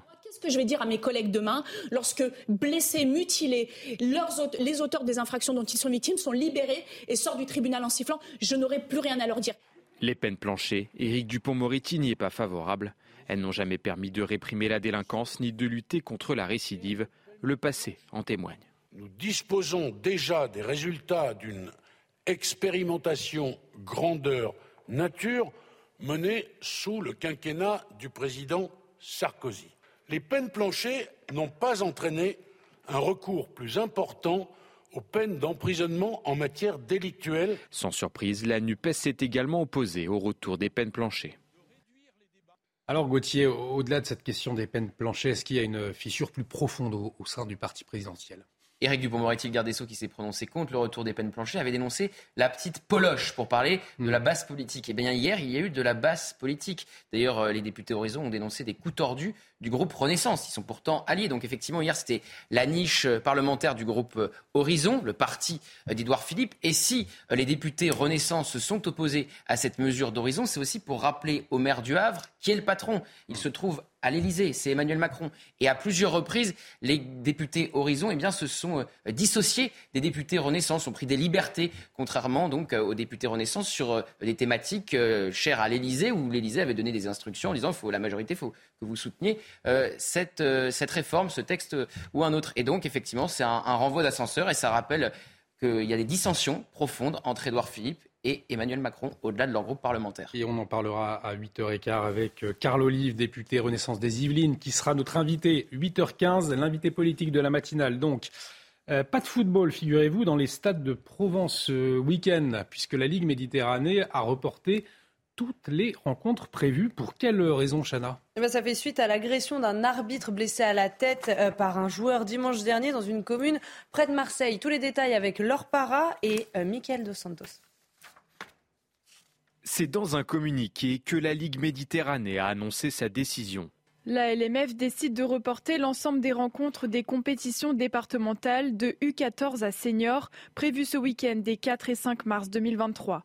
La LMF tient par ailleurs à condamner avec la plus grande fermeté l'agression subie par un arbitre.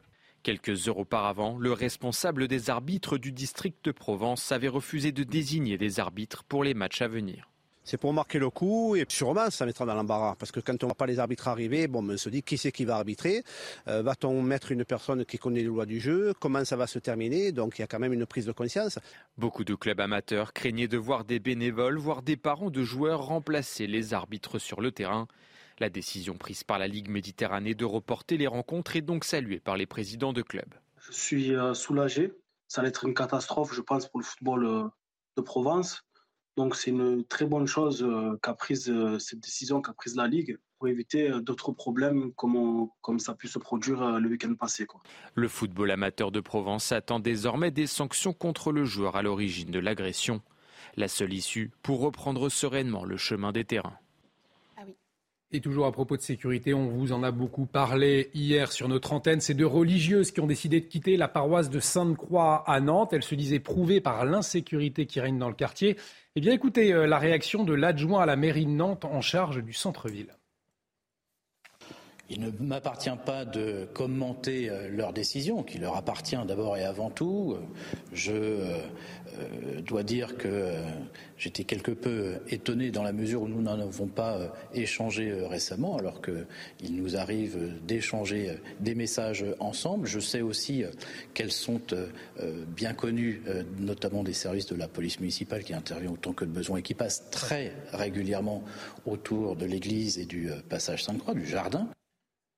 Allez, on va marquer une très courte pause. Restez avec nous euh, sur CNews dans un instant. On va se poser la question, Lomig, le smartphone, est-ce que c'est devenu un, un, objet de luxe? Il faut débourser 500, 800, voire 1000 euros, hein, c'est ça? Exactement. Et c'est énorme, on va essayer de comprendre pourquoi. A euh, à tout de suite sur CNews, on marque une très courte pause. Restez avec nous. Et de retour sur le plateau de la matinale, bienvenue si vous nous rejoignez. On a le plaisir d'accueillir autour de ce plateau Paul euh, Sujet, comme tous les vendredis matins. Bonjour mon cher Paul, journaliste au Figaro. Dans un instant, euh, vous allez vous intéresser sur cette fameuse une de l'incorrect. Gauthier Lebret en parlait hier, c'est une qui a fait tant de bruit. Vous l'avez avec vous. Je suis inspiré Paul Sugy. Et, et, et, c'est sorti un jour de retard sur le. Allez, on vous écoute dans un instant pour l'édito politique, mais avant le rappel des titres avec vous, Chana.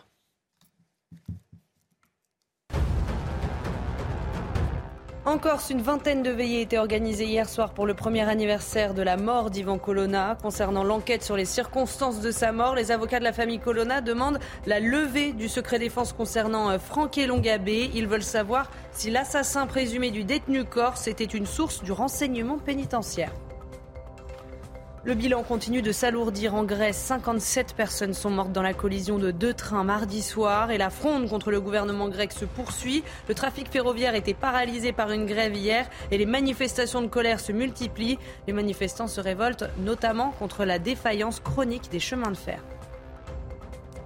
Et puis l'Union européenne va consacrer plus de 800 millions d'euros à la protection des océans, annonce faite à l'occasion de l'ouverture de la conférence mondiale Notre Océan à Panama. L'UE annonce 39 engagements concrets pour cette année. 320 millions d'euros seront notamment euh, consacrés à la recherche sur les océans pour protéger la biodiversité marine et étudier l'impact du changement climatique.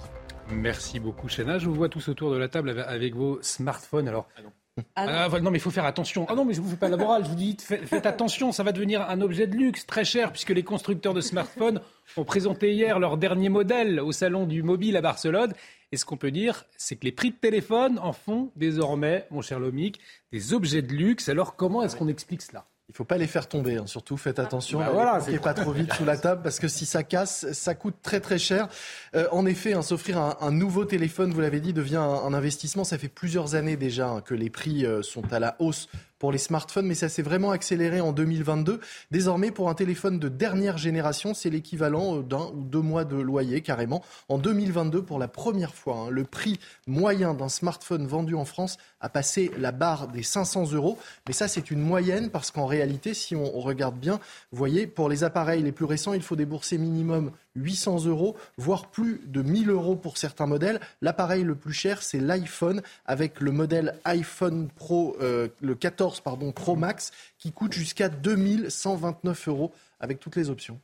Qu'est-ce qui explique cette hausse de prix? Ça semble assez incroyable. Eh bien, comme pour beaucoup de choses, c'est la hausse des coûts de production hein, qui se cache derrière ces hausses de prix, avec des matières premières de plus en plus chères et puis des pénuries sur certains composants euh, électroniques. Il n'est euh, pas euh, enfin, il est de plus en plus compliqué de se les, se les fournir. Ils sont plus rares plus demandés, donc leur prix augmente. Et puis il y a aussi eu la politique zéro Covid en Chine. Certaines usines ont été mises à l'arrêt. Il y a eu moins d'appareils fabriqués toujours autant de demandes, donc ça se ressent sur les prix. Puis enfin, il y a le coût de l'innovation. Ça coûte cher de faire ces appareils qui sont de plus en plus sophistiqués, de plus en plus perfectionnés, et ça se retrouve sur l'étiquette. Mais est-ce qu'avec de tels prix, le mix, ça se vend toujours finalement ces, ces iPhones, eh ces smartphones C'est un peu paradoxal, Olivier, parce que les ventes de smartphones sont en recul, mais elles sont malgré tout tirées par le segment haut de gamme, euh, qui progresse à la fois en valeur et en volume. En clair, on achète moins souvent de téléphones, mais quand on achète, un, on casse la tirelire et on le paye plus cher pour avoir un appareil dernier cri.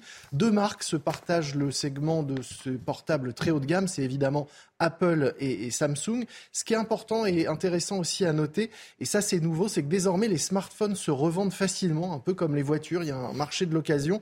Un iPhone ne perd qu'un tiers de sa valeur, même après 24 mois d'utilisation. On peut donc le revendre pour financer l'achat d'un nouveau, même plus cher. Merci beaucoup, Lomique. Vous le voyez, un smartphone, ça coûte cher. Prenez soin, bien soin de vos téléphones autour de, cette Ou table. ne les utilisez pas trop pour les faire durer plus longtemps. Voilà. le conseil. Merci beaucoup, Lomique, en tout cas on marque une très courte pause dans un instant. Euh, on va s'intéresser à, l'union des droites par les jeunes, euh, avec cette une de euh, l'incorrect. Alors, est-ce qu'entre la jeune génération et la génération plus ancienne, est-ce qu'il y a un profond désaccord? On en parle avec Paul Sugy dans un instant. Restez avec nous sur CNews. À tout de suite.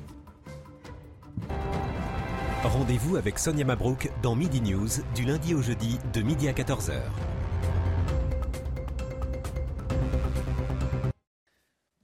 Et de retour sur le plateau de la matinale, bienvenue si vous nous rejoignez. Ça fait un peu de bruit, du bruit chez les Républicains. Depuis deux jours, le président des jeunes du parti, Guilhem Carayon, euh, pose en une du mensuel l'incorrect. On en parlait hier avec Gauthier Lebret, aux côtés de ses homologues du Rassemblement national et de Reconquête, vous le voyez à l'image. Tout le monde chez LR n'est pas d'accord avec cette couverture euh, vers l'union des droites. Paul Sugy, c'est votre édito, pas d'accord donc sur cette couverture. Oui, effectivement. Alors cette couverture a fait beaucoup de bruit. Alors à l'heure qu'il est, on est encore obligé de la brandir en PDF imprimé à la va-vite sur une imprimante pour la bonne raison que euh, on ne pourra lire ce numéro qu'à l'ouverture des kiosques à journaux ce matin. Euh, mm. C'est un numéro qui sort seulement aujourd'hui, et pourtant qui a déjà fait effectivement beaucoup de bruit, et cela avant même que la plupart de ceux qui réagissent aient vraiment lu le contenu de cette dizaine de pages de débat fouillés sur des questions politiques de fond, où euh, les présidents des trois euh, organismes de jeunesse, donc des partis de droite, de reconquête du Rassemblement national et des Républicains, eh bien échangent sur les, questions politiques d'actualité, que ce soit la réforme des retraites, la guerre en Ukraine, ou évidemment la question euh, plus fondamentale de ce qui fait l'essence de la droite. Ce qu'il faut voir, et Gauthier l'a très bien dit hier, c'est qu'effectivement, euh, le mot cordon, quand on lit l'expression les jeunes coupent le cordon, est ici à double sens. On parle du cordon sanitaire, bien sûr, qui jusqu'ici était supposé isoler le Rassemblement national et maintenant également aussi Reconquête, qui seraient les deux partis d'extrême droite, et eh bien du reste du camp républicain, c'est-à-dire l'ensemble des autres partis, sans aucune d'ailleurs considération pour le degré d'extrémisme des partis euh, qui sont à l'autre côté, de l'autre côté du spectre à gauche. Eh bien, ce cordon, c'est aussi euh, le cordon ombilical, celui qui les finalement lierait euh, à une forme de respect à l'égard des générations qui les ont précédés en politique. Et là, ce qu'on voit bien, c'est qu'effectivement, il y a le choix résolu de la part de ces trois jeunes gens, de Guilhem Carré Stanislas Rigaud et Pierre Romain Thionnet, eh bien, de se défaire de cet interdit moral absolu qui est donc de euh, creuser des ponts là où il y avait jusqu'ici des douves.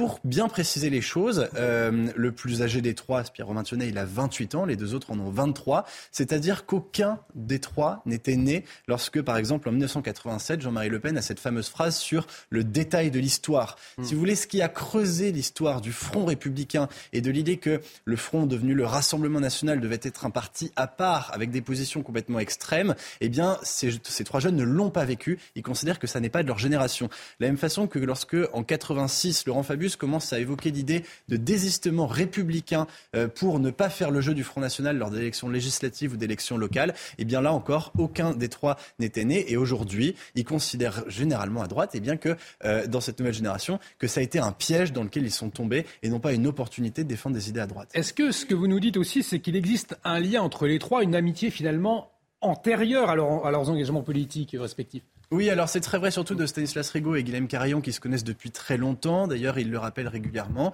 Mais euh, c'est vrai surtout d'une génération, d'une génération à laquelle ils appartiennent, effectivement, tous les trois. D'une génération à droite qui s'est forgée sur des combats communs, presque des barricades. C'était, comme le rappelle très bien le papier de ma collègue Marilou Magal, publié hier dans le Figaro, euh, c'était notamment la manif pour tous, si vous voulez, le point de départ de l'offensive d'une nouvelle génération conservatrice à droite. Euh, à ce moment-là, d'ailleurs, plus parmi ces jeunes, eh bien, se retrouvent dans les commissariats, en garde à vue, après les manifestations après les soirées pacifiques des veilleurs qui s'asseyaient pour lire des textes philosophiques sur l'espèce des Invalides. Ça a créé des liens. Euh, les amitiés des tranchées sont devenues des camaraderies de soirée, sont devenues euh, des actions militantes menées en commun, euh, et puis de conférences, en soirée débat, en lecture commune. Ce sont des jeunes qui sont passionnés par les mêmes auteurs, qui lisent Bernanos, qui lisent Peggy. Eh bien, ce sont devenus finalement des camaraderies durables et on comprend à ce moment-là qu'il y a une forme d'amitié profonde qui unit ces personnes et qui font que, et d'ailleurs ils le disent tous les trois dans l'entretien, ils ne se voient pas comme des ennemis, éventuellement comme des adversaires ou des concurrents, mais pas plus. Une amitié, mais aussi des, vues de convergence hein, sur certaines idées. Oui, alors l'intérêt de lire euh, effectivement en entier l'entretien, c'est que l'on voit très bien finalement assez classiquement que euh, les différences entre les trois euh, jeunes, entre les trois présidents des mouvements de jeunes de ces partis, eh bien, sont assez nettes sur le volet économique, sur la réforme des retraites, sur même la cause de, par exemple, la déstructuration du service public. On voit que Pierre-Romain Thionnet du Rassemblement national insiste sur les politiques menées par la droite depuis quelques dizaines d'années et bien qui auraient fait du tort au service public. Mais effectivement, ils se retrouvent sur l'essentiel et ils le disent tous les trois, sont des jeunes pour qui le combat civilisationnel ou identitaire en un sens, eh bien précède même la question économique. C'est ce qui fait dire donc à Guilhem Carayon que l'avantage, je le cite, l'avantage de notre génération de droite, c'est que l'on se connaît tous, que nos différends peuvent être clairs, mais que nous traitons les uns les autres avec respect et sans tabou. Et nous avons des points de convergence, notamment sur l'insécurité et la crise civilisationnelle. Effectivement, ce que l'on voit, c'est qu'au moins parmi la jeune génération à droite, les points de convergence sont plus nombreux euh, que les différences politiques. Gauthier Lebret, une réaction très rapide. Non, mais c'est très sûr que ce sont des amis et qu'ils sont d'accord sur à peu près tout, sauf peut-être les retraites. Moi, hier, j'ai eu plusieurs euh, réactions. Déjà, euh, cette une est utilisé par euh, le parti d'Éric Zemmour, Éric Zemmour lui-même qui a tweeté, Marion Maréchal, pour remettre l'union des droites sur le devant de la scène. Et donc j'ai un cadre très important au RN qui m'écrit Ils en font trop chez Reconquête, ils rendent toxique tout ce qu'ils touchent. À l'avenir, je pense qu'il faut éviter tout contact avec eux. Donc pas sûr qu'il y ait une deuxième couverture réunissant euh, les trois euh, garçons. Et ensuite, on m'a aussi écrit, une députée RN m'a aussi écrit en disant effectivement que Reconquête s'en servait, que ça l'agaçait un petit peu. Et elle disait que Pierre-Romain Thionnet, donc, qui est pourtant le patron du mouvement jeune au Rassemblement national, devait prendre de la bouteille. Donc vous voyez que ça ne plaît pas à tout le monde non plus Rassemblement national. Et, on verra les, conséquences. Merci Paul Sugy, merci beaucoup euh, Gauthier Lebret. Chloé Ronchin, journaliste culture à cnews.fr est avec nous ce matin. Vous nous emmenez dans les salles de spectacle pour deux rendez-vous. Et le premier, c'est le nouveau one-man show d'Olivier de Benoît. Oui, l'humoriste est devenu père pour la quatrième fois et vous connaissez peut-être sa tradition. À chaque fois qu'Olivier de Benoît a un enfant, il écrit un one-man show. Alors son nouveau spectacle s'appelle Le Petit Dernier et cette fois, il s'intéresse au thème de la paternité. En fait, il nous donne ses petits secrets en matière d'éducation et on a droit à tous les détails. Il nous parle du fameux mouche bébé, euh, des enfants uniques, de l'aîné qu'il qualifie euh, de crêpe ratée. Le troisième, lui, par contre, est beau et intelligent. Il évoque aussi euh, l'éducation positive. Vous savez, l'éducation positive, Mm. c'est quand il faut remplacer la phrase euh, maintenant tu ranges ta chambre par je vois qu'il y a du désordre. On va regarder un petit extrait. on a remplacé le tu par le je, on est devenu bienveillant avec l'enfant. On dit plus à un enfant tu n'as pas rangé ta chambre. On lui dit je vois qu'il y a encore des jouets sur le tapis. On est quand même très loin de la torgnole. Autant l'aîné, c'est la première crêpe, elle est ratée, autant le petit dernier, il n'y avait plus assez de pâtes. Alors l'enfant unique, il est performant, à l'aise avec les adultes, première classe, il sait tout sur tout, c'est un petit con, tu me le confirmes? Voilà, et son humour est toujours aussi mordant. Alors Olivier de Benoît est en tournée dans toute la France jusqu'au 24 juin prochain. Il fera étape à Deauville, Monaco, Amiens ou encore à Orange dans le Vaucluse. Très drôle Olivier de Benoît, on est dans le pure one man show. Alors si on veut quelque chose d'un peu différent, dites-nous eh bien, je peux vous proposer le nouveau spectacle de Kamel le magicien. Il s'intitule Crois en tes rêves et il est à l'affiche du théâtre Déjazé à Paris. Et vraiment, qu'on soit passionné de magie ou pas, on passe un excellent moment. Les tours sont variés et très bien exécutés. Il y a du mentalisme, des tours de cartes, de la grande illusion aussi. Et vous verrez notamment le tour de la chaise pendant lequel Kamel disparaît sous nos yeux et c'est assez bluffant, vous allez voir.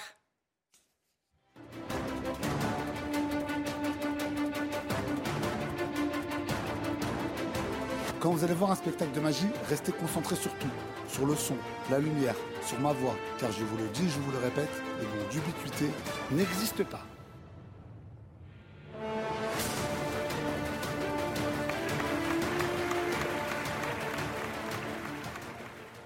C'est incroyable, hein oui, oui, j'ajoute qu'il y a aussi euh, beaucoup d'humour et d'émotion dans ce spectacle. Voilà, il s'appelle Croix en tes rêves. Il est donc joué au théâtre Déjazé à Paris et vous pourrez le découvrir jusqu'au 26 mars prochain. Merci beaucoup Chloé Ronchin. On va retrouver une autre magicienne maintenant, la magicienne de la météo, Alexandra Blanc tout de suite. La météo avec Groupe Verlaine, installateur de panneaux solaires Thomson, garantie 25 ans. Groupe Verlaine, connectons nos énergies.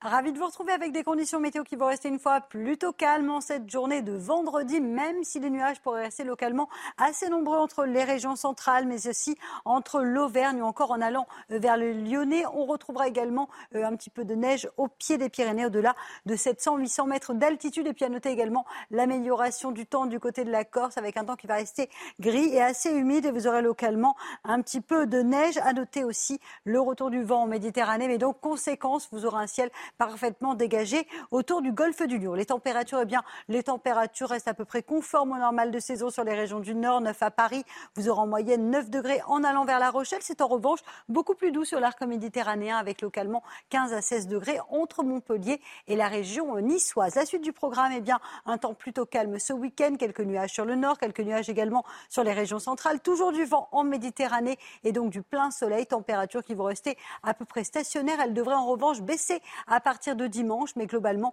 les conditions météo resteront plutôt agréables, notamment samedi et dimanche, avec une petite baisse des températures, je vous le disais, prévue pour la fin du week-end, grisaille au nord, et puis à partir de lundi, encore un temps très nuageux sur le nord-est, et puis toujours des températures à peu près conformes au normal, mais qui devraient un petit peu baisser à partir de mardi. Vous avez regardé la météo avec Groupe Verlaine. Isolation thermique par l'extérieur avec aide de l'État. Groupe Verlaine, connectons nos énergies. Bienvenue si vous nous rejoignez dans la matinale de CNews. Il est 8h à la une ce matin. Trois mois après la disparition de Leslie et Kevin dans les Deux-Sèvres, l'enquête s'accélère. Un ami du couple incarcéré pour enlèvement et séquestration. Deux autres hommes toujours en garde à vue. Le mystère reste entier sur le sort des disparus. TikTok, Snapchat, les moins de 15 ans ne pourront s'y inscrire sans l'accord des parents. Un vote de l'Assemblée nationale hier sur les réseaux sociaux concernant les moins de 15 ans et des sanctions à la clé pour les entreprises en cas de manquement. Alors est-ce une bonne mesure? On en parle dans un instant. Catastrophe écologique, catastrophe agricole, catastrophe sanitaire. Les arguments chocs du gouvernement pour euh, contrer la mobilisation du 7 mars. Alors que la réforme des retraites est examinée au Sénat, les syndicats maintiennent la pression et appellent à bloquer le pays mardi prochain. Mais euh, qu'est-ce que ça coûterait au pays? Les précisions ce matin. Je vous le disais, l'enquête s'accélère donc concernant la disparition de Leslie et Kevin dans les Deux-Sèvres. Un de leurs proches a passé sa première nuit en prison. Il a été mis en examen hier euh, Chana, pour enlèvement et séquestration. Hein. Oui, un troisième homme a été placé en garde à vue hier, mais le mystère reste encore euh, pour le moment entier sur le sort du couple. On rejoint tout de suite notre envoyée spéciale Régine Delfour en direct du tribunal judiciaire de Poitiers. Régine, dites-nous quelles sont vos toutes dernières informations.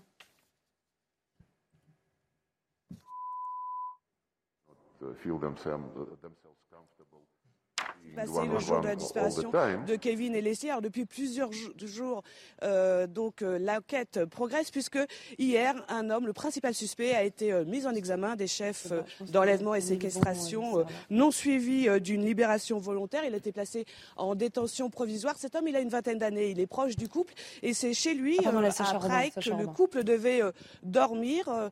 après, à l'issue de ces auditions, donc, le, comment, un deuxième suspect a été interpellé mercredi à 14h à La Rochelle. Alors, lui, il vit à Puravo. Euh, c'est euh, le 8 décembre dans cette ville que nous avons, que les enquêteurs ont trouvé euh, des affaires appartenant au couple, ce qui donc est des plus préoccupants. Sa garde à vue donc a été prolongée. Elle doit se terminer à 14h. On saura si aujourd'hui, à l'issue, s'il est placé en détention. Enfin, un troisième homme a été placé hier en garde à vue. Il est proche du principal suspect. Il est connu des services de police puisqu'il est connu pour des faits qui sont liées au trafic de stupéfiants. La piste maintenant qui est privilégiée par les enquêteurs, c'est celle qui est criminelle et qui est liée à un trafic de stupéfiants. Sacha Robin derrière la caméra. À la une de l'actualité également ce matin, l'Assemblée nationale qui adopte une proposition de loi pour restreindre l'accès des moins de 15 ans aux réseaux sociaux. Alors le texte vise à mettre en place un accord parental obligatoire au moment d'inscription. Alors ça concerne quel type de réseau, Chana? Alors ça concerne TikTok ou encore euh, Snapchat. Et en cas de manquement, vous encourez une amende pouvant aller jusqu'à 1% du chiffre d'affaires mondial de l'entreprise concernée. La proposition de loi doit maintenant être examinée au Sénat. Mathilde Couvillère-Flornan. Un accord parental obligatoire pour les moins de 15 ans sur les réseaux sociaux. Une proposition de loi adoptée quasiment à l'unanimité. Pour 82, contre de l'Assemblée nationale à adopter. Une loi qui ne changera pas grand-chose selon cette psychanalyste. Je pense qu'il faut être dans l'air du temps. Donc je pense qu'il faut donner l'autorisation à son enfant, mais garder un contrôle dessus en expliquant que vous avez un droit de regard parce qu'il n'est pas encore majeur. Il vaut mieux toujours savoir ce qui se passe que de faire l'autruche. Nos enfants les ont dans les cours de récréation. Même si vous leur dites non, ils auront des copains qui les ont. Et le conseil à donner aux parents, c'est de créer un climat de confiance qui ne soit pas dans la sanction. Selon la CNIL, la première inscription sur les réseaux sociaux intervient à 8 ans et demi, un âge très bas pour des adolescents en construction. Chez les jeunes filles, certaines représentations du corps véhiculées sur Internet peuvent conduire à un malaise physique. Il faut vraiment comprendre que les réseaux sociaux, on filme le meilleur de nos vies. C'est un peu comme un film hollywoodien, on est maquillé, on est coiffé, et ce n'est pas la réalité. Il faut faire attention euh, à ne pas créer de complexe effectivement et à prendre de la distance. Le texte sur la majorité numérique devrait prochainement être examiné au Sénat. Deuxième journée de débat sur la réforme des retraites dans l'hémicycle du Sénat. Alors objectif pour la droite, voter le texte dans sa globalité. Gauthier, avant le 12 mars. un des débats calmes avec du fond. on peut dire que c'est la revanche du palais du Luxembourg. Oui, c'est une analyse possible parce qu'effectivement, le Sénat a été longuement très critiqué. Certains disaient qu'il avait un rôle mineur dans les institutions de la Ve République. On a même évoqué sa euh, suppression. Mais effectivement, c'est quelque part la revanche des sénateurs qui euh, veulent un débat euh, serein sur le fond. Il y a un gentleman agreement, un accord entre gentlemen qui a été passé entre sénateurs de gauche et de droite pour ne pas s'écharper, ne pas s'invectiver, contrairement donc à l'Assemblée nationale. Reste des désaccords de fond. L'article 7 qui prévoit de décaler l'âge légal de 62 à 64 ans qui n'a pas été débattu à l'Assemblée nationale. On n'est même pas allé au vote de l'article 3. Là, il sera bien débattu et voté. C'est une promesse de l'ensemble des sénateurs. Mais quand sera-t-il débattu? Parce qu'à gauche, on ne veut pas qu'il soit débattu avant le 7 mars, car s'il est voté euh, favorablement, ça pourrait démobiliser pour cette fameuse journée du 7 mars, mardi euh, euh, prochain, vous savez, où les syndicats et la NUPES veulent bloquer le pays. Et puis, autre désaccord, la droite veut voter le texte au global. Il y a 20 articles à étudier. Elle veut aller au bout, la droite. Eh bien, la gauche n'a pas envie d'aller au bout, parce que ça permettrait de dire au gouvernement, votre texte est illégitime, vous ne l'avez pas fait voter à l'Assemblée, vous ne l'avez pas fait voter au Sénat, vous ne pouvez pas l'imposer aux Français.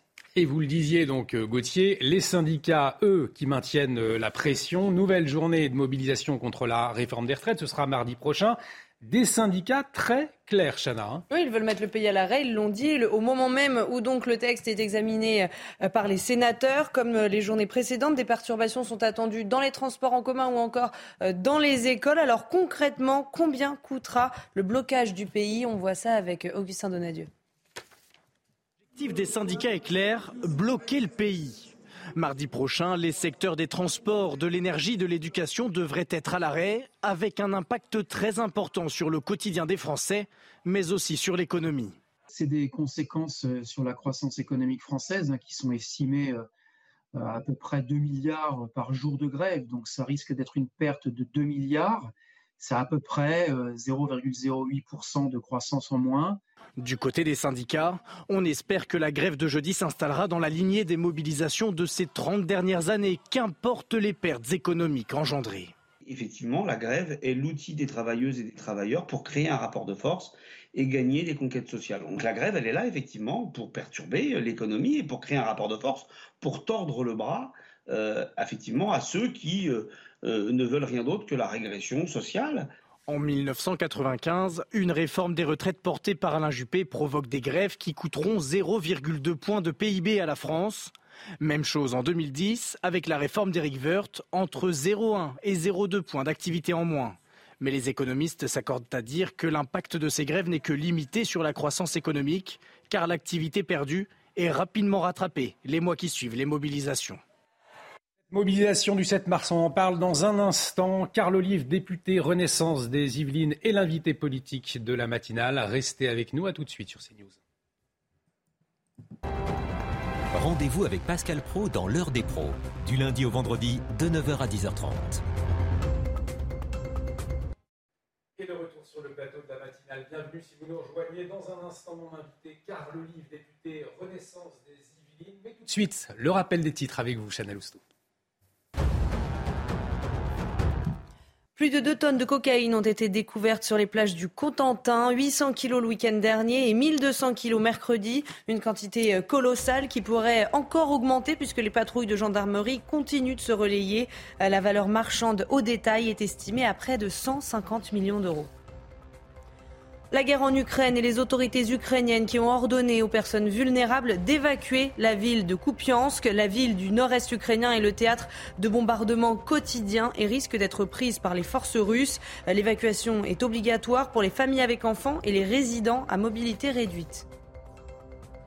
Et puis la Pléiade fête ses 100 ans avec l'entrée de John Steinbeck. Quatre romans de l'écrivain sont sortis hier dans la prestigieuse collection de Gallimard. Le volume consacré à Steinbeck réunira entre autres Des souris et des hommes et Les raisins de la colère. Comme tous les autres ouvrages de la Pléiade, sa fabrication a suivi un protocole méticuleux qui n'a pas changé depuis 1931.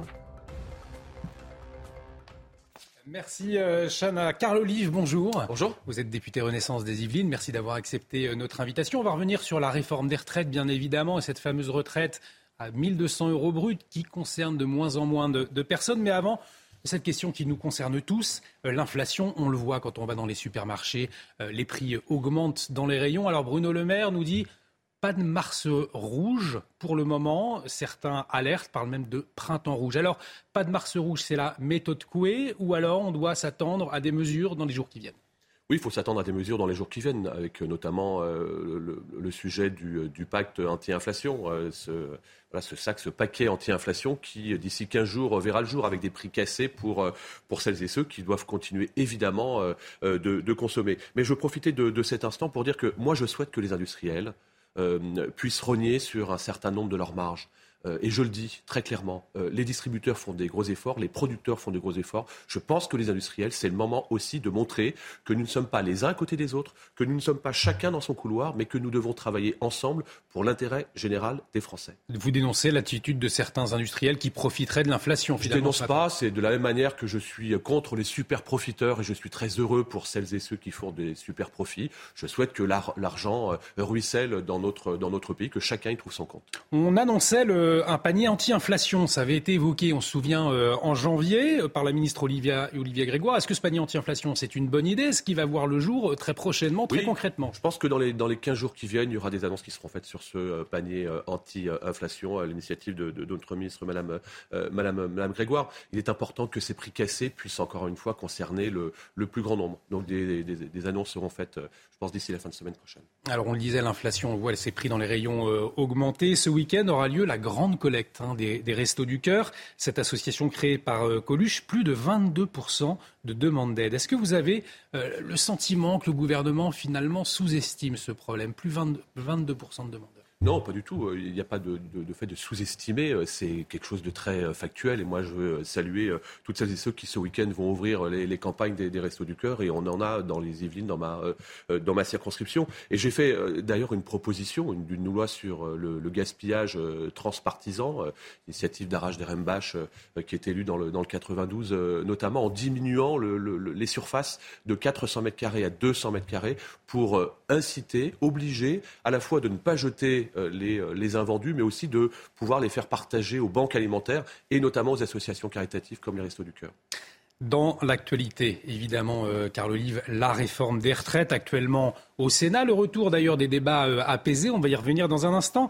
mais avant, cette fameuse retraite à 1200 euros brut qui semble concerner de moins en moins de monde, Carl Olive. Certains dénoncent même une arnaque. Hein. Le 10 janvier, c'est vous qui le disiez, 2 millions des 5 millions de retraités arrivera à ce niveau de pension des retraites. Aujourd'hui, Olivier Dussopt parle d'une fourchette, entre 10 et 20 000 personnes. C'est plus la même chose. Alors, qu'est-ce qui s'est passé, Carl Olive euh, cet argument? Une fausse bonne idée, une impréparation? Euh, Pourquoi une telle différence entre ce que vous disiez euh, au mois de janvier et ce que nous annonce aujourd'hui Olivier Dussopt? On n'a pas été bon on n'a pas été bon notamment dans l'explication de texte, pas mmh. suffisamment précis, parce que, quel message souhaitons-nous passer euh, euh, au mois de, janvier? C'est le même qu'aujourd'hui, c'est-à-dire que, pardonnez-moi de reprendre mes fiches, mais 1 mmh. million 800 000 retraités vont bénéficier euh, d'une revalorisation sans précédent entre 25 et 100 euros. Et sur les 800 000 retraités euh, nouveaux, eh bien, la moitié bénéficieront euh, eh bien, de, pareil, d'une compensation qui sera supérieure. Mais on n'a pas été suffisamment, on n'a pas vulgarisé suffisamment ce message. Donc ce ne sera pas 1200 euros brut, ce sera juste pour 10 000 à 20 000 personnes. Olivier Dussopt, d'ailleurs, qui est accusé de, de mensonge, d'avoir menti sur cette question, notamment par l'opposition. François Ruffin, qui dit qu'il est le ministre du Travail bâclé et de l'imprécision. Vous répondez quoi ce matin? je, réponds que tout ce qui est excessif est insignifiant euh, et euh, je dirais que la NUPES et les filles en général euh, montrent que de toute façon on ne pourra rien, rien faire avec, avec ces gens-là. Et donc ils ont quelques, quelques os à ronger. Ils rongent leur, leur os très, très bien. parmi les nouveaux bénéficiaires, 40 000 personnes vont passer le cap des 1200 euros qui seront intégrés dans cette nouvelle proposition de réforme des, de retraite. Voilà la réalité de terrain. On est vraiment, on n'est pas sur la Libye, hein, c'est pas la Libye.com là, on est sur mm. réalité.fr. La Libye, c'est sûr, c'est au cinéma vous venez de dire tout ce qui est excessif euh, et est insignifiant. J'en profite. Euh, c'est un peu aussi le sentiment qu'on peut avoir après les propos d'Olivier Véran, euh, avant cette mobilisation contre la réforme des retraites de, mardi prochain. Olivier Véran qui parle d'une catastrophe écologique, d'une catastrophe agricole, sanitaire, voire humaine dans quelques mois si le pays est bloqué mardi. Alors je vous pose cette fois la question est-ce que ce qui est excessif est insignifiant dans ce cas-là Est-ce que cette déclaration n'est pas contre-productive aujourd'hui? Je pense que le message que veut faire passer euh, M. Véran, c'est euh, notamment à l'endroit de celles et ceux qui au quotidien se lèvent pour faire travailler le pays et pour euh, pouvoir vivre. Ils sont passés par le Covid, sont passés par le, conflit russo-ukrainien. Mmh. C'est très compliqué. S'il y a une troisième vague de blocage, les commerçants, les petites et moyennes entreprises auront du mal à s'en relever. Je pense que c'est ça le message principal qui. Mais c'est pas une catastrophe écologique non plus. Bah, ce n'est pas une catastrophe écologique, euh, on, le, verra dans les, dans les prochaines semaines. Euh, vous savez, le coût euh, d'une grève, et je l'ai vu sur votre antenne ce matin, c'est 0,2, vous l'avez dit, 0,2 mm. du PIB. donc ce n'est pas rien. Aujourd'hui, on est à 2500 500 milliards en France. Faites le calcul, ce, n'est pas rien. C'est pas faire une grève, évidemment, c'est institutionnel. Bloquer le pays, c'est autre chose. Et quand j'entends la CGT qui n'hésite pas à dire, d'ailleurs dans une forme pour filer l'image que la France va être à genoux, je trouve que c'est très fort et je ne suis pas sûr que euh, ce soit très intégré par l'ensemble des Français. En tout cas, euh, la réforme des retraites actuellement au Sénat et le retour des débats assez apaisés, hein, hein, Carl Olive. Hein. Et pourtant, le Sénat, ces dernières années, critiqué Jean-Luc Mélenchon, Philippe Poutou euh, parlait même euh, de la suppression du Sénat. C'est ce qu'il souhaitait. Euh, est-ce que cette institution, elle n'apporte pas aujourd'hui la, sérénité dont les, débats avaient besoin après ce qu'on a connu à l'Assemblée nationale? On parle de bicamérisme en France, cher, monsieur. C'est deux chambres. Mm. et ce qui font le sel de notre démocratie, et tant mieux. Parce que, pardonnez-moi, quand on voit le cirque et la très mauvaise image que l'hémicycle a renvoyé, et rendons à César ce qui appartient à la France insoumise et, et à NUPES, c'est improbable. Et quand j'entends aujourd'hui les mêmes qui se sont mis derrière, comme un petit doigt là, derrière euh, la, France mm. insoumise, je pense au PS et je pense au Vert, qui aujourd'hui critiquent ce qui s'est passé pendant des semaines euh, à l'Assemblée nationale. C'est toujours très facile de donner l'arrivée du tiercé après, euh, après la course. Donc effectivement, il y a de la sagesse. Et puis, on va s'apercevoir que comme cette majorité relative que les Français ont souhaité eh bien, à l'Assemblée nationale, on va trouver des consensus sans tomber dans la compromission pour nourrir, façonner ce projet de réforme de retraite. Alors, est-ce que des consensus sur les, la, la, fin des régimes spéciaux dès 2025. C'est euh, les sénateurs, les républicains qui le réclament. Bruno Retailleau, euh, sur ce plateau, mardi matin, évoquait une injustice. Hein. Alors, faut-il accélérer, selon vous, la fin de ces régimes euh, spéciaux? Oui, ben c'est ce qui mmh. commence à être euh, fait. Mais encore une fois, euh, la parole va être donnée à celles et ceux qui, qui occupent les bancs, tant au niveau du Sénat que de l'Assemblée nationale. C'est une piste qui est proposée, comme la piste du CDI senior par les collègues républicains, comme la piste également qui concerne, qui concerne les femmes qui ont effectué l'ensemble de leur, de leur carrière avec des enfants, des enfants à la clé. Tout ça doit nourrir effectivement à la fois le débat et venir enrichir le texte que nous proposons. Et sur la fin des régimes spéciaux, est-ce qu'il n'y a pas une crainte d'une mobilisation encore plus forte mais je pense qu'il ne faut pas qu'on prenne des décisions par rapport à la mobilisation plus forte. Sinon, euh, on ne fait rien. On me dit parfois, euh, ce n'était pas le bon moment pour cette réforme de retraite. Il n'y a jamais de bon moment. Euh, qui aurait mis, qui aurait pu parier que malheureusement le conflit entre la Russie et l'Ukraine s'enlise à ce point Qui aurait pu parier que le 17 mars 2020 nous, nous, nous fussions en, Covid et en, en confinement Personne. Il n'y a jamais de bon moment. En tout cas, il y en a un qu'il faut mettre en place. C'est celui du courage, en expliquant les choses sans brutalité. Néanmoins, vous entendez la colère de la rue, les inquiétudes des Français aussi, majoritairement opposés à cette réforme des Pour passer beaucoup de temps sur, euh, sur le terrain en tant qu'ancien maire, et je passe beaucoup de temps, c'est en quelque sorte l'ADN des élus de, terrain, bien sûr qu'il faut entendre euh, euh, les, doléances sur le terrain, comme on entend d'ailleurs les sujets d'inflation, comme on entend les sujets de sécurité. Et le principal message qu'on nous dit, monsieur, sur le terrain, c'est que oui, comme d'ailleurs l'ensemble des pays européens, on entend qu'il faut certainement travailler un peu plus, mais que celles et ceux qui ont un intérêt à rester euh, chez soi plutôt que d'aller travailler, alors cela, il faut aussi qu'il y ait de la justice et de la justesse sociale. Dans l'actualité euh, également, Carl Olive, cette question des peines planchées. Hier, les députés Horizon, et derrière eux, donc Édouard Philippe, hein, ont défendu euh, des peines minimales contre les récidivistes mais ça a été rejeté hein, par votre groupe Renaissance et même Modèle, le Modem, parce que vous y voyez un retour des peines planchées peine plancher chère à, Nicolas Sarkozy. Hein. Le camp présidentiel, est-ce qu'il est en train de se fissurer, euh, Carl Olive Non, je ne crois pas. D'abord, on était sur une journée euh, spéciale, ce qu'on appelle entre guillemets des niches parlementaires, euh, avec les collègues et amis du groupe, du groupe Horizon. Et chacun a la légitimité de proposer un certain nombre de lois. Celle proposée par l'excellente Naïma Mouchou a été, a été entre guillemets recalée, peut-être pour un temps. Moi, à titre personnel, je ne suis pas contre ce dispositif parce que je vois bien ce qui se passe sur le terrain. Mais c'est à titre, à titre personnel Euh, la, loi va, va, cheminer, d'autres propositions euh, verront le jour et je ne doute pas un seul instant euh, que nous trouverons un consensus, encore une fois un compromis avec, avec les amis d'Horizon. Est-ce que ça révèle aussi des, tensions internes entre Renaissance, Modem et, Horizon? Vous savez, quand on fait partie d'un groupe dans, dans, une équipe, il y a des caractères qui sont, qui sont différents, sinon ce n'est pas la peine de se mettre à la fois avec un groupe Horizon, un groupe de la majorité présidentielle, un groupe Modem. L'important c'est que le moment venu, il ne faut pas se tromper de combat. Dans l'actualité aussi, on en a beaucoup parlé hier, ces deux religieuses à Nantes euh, qui ont choisi de partir à cause de l'insécurité. Nous sommes des religieuses, des femmes, et l'on sent parfois un peu vulnérables face à ce qui se passe dans ce quartier. C'est ce qu'elles ont dit euh, à CNews. Un symbole très fort tout de même de religieuses qui quittent un, quartier à cause de, l'insécurité. Euh, vous le voyez comme une véritable alerte pour notre société? Je le vois comme une, comme douleur au quotidien, comme on peut la rencontrer dans, l'ensemble parfois de nos, de nos collectivités. Euh, mais moi, je suis très en colère par rapport à ça. Au mois d'octobre dernier, donc pas, pas aujourd'hui, au mois d'octobre dernier, Gérald Darmanin, ministre de l'Intérieur, s'était déplacé euh, à Nantes parce que la maire de Nantes criait à l'insécurité, au manque de moyens. Euh, pardonnez-moi, mais je regardais un petit peu les comparatifs. on met en place des caméras de vidéoprotection. Alors ça, ça n'arrête pas les voyous, mmh. mais ça dissuade. Et ça fait baisser la délinquance. J'en sais quelque chose, puisqu'à Poissy, on a fait baisser la délinquance de, ce qui était de 30%. C'était ce qui était convenu à Nantes. Mais quand on regarde les ratios, à Nantes aujourd'hui, c'est 150 euh, caméras de vidéoprotection, c'est-à-dire une caméra pour 2200 habitants. À Poissy, chez moi, 40 000 habitants, on a une caméra pour 615 habitants. Et puis, dernier exemple, du côté de Nîmes, 150 000 habitants, une caméra pour 271 habitants. Donc il y a un juste milieu. On ne peut pas tout attendre de l'État. Et si j'étais la première édile de Nantes, je me poserais un certain nombre de questions. Parce que, encore une fois, les caméras de vidéoprotection, le recrutement de la police municipale, c'est aussi quelque chose qui peut faire partie d'un budget de fonctionnement ou d'investissement d'une collectivité. Moi, j'attends pas tout de l'État. Je me demande aussi ce que je peux faire pour mes administrés.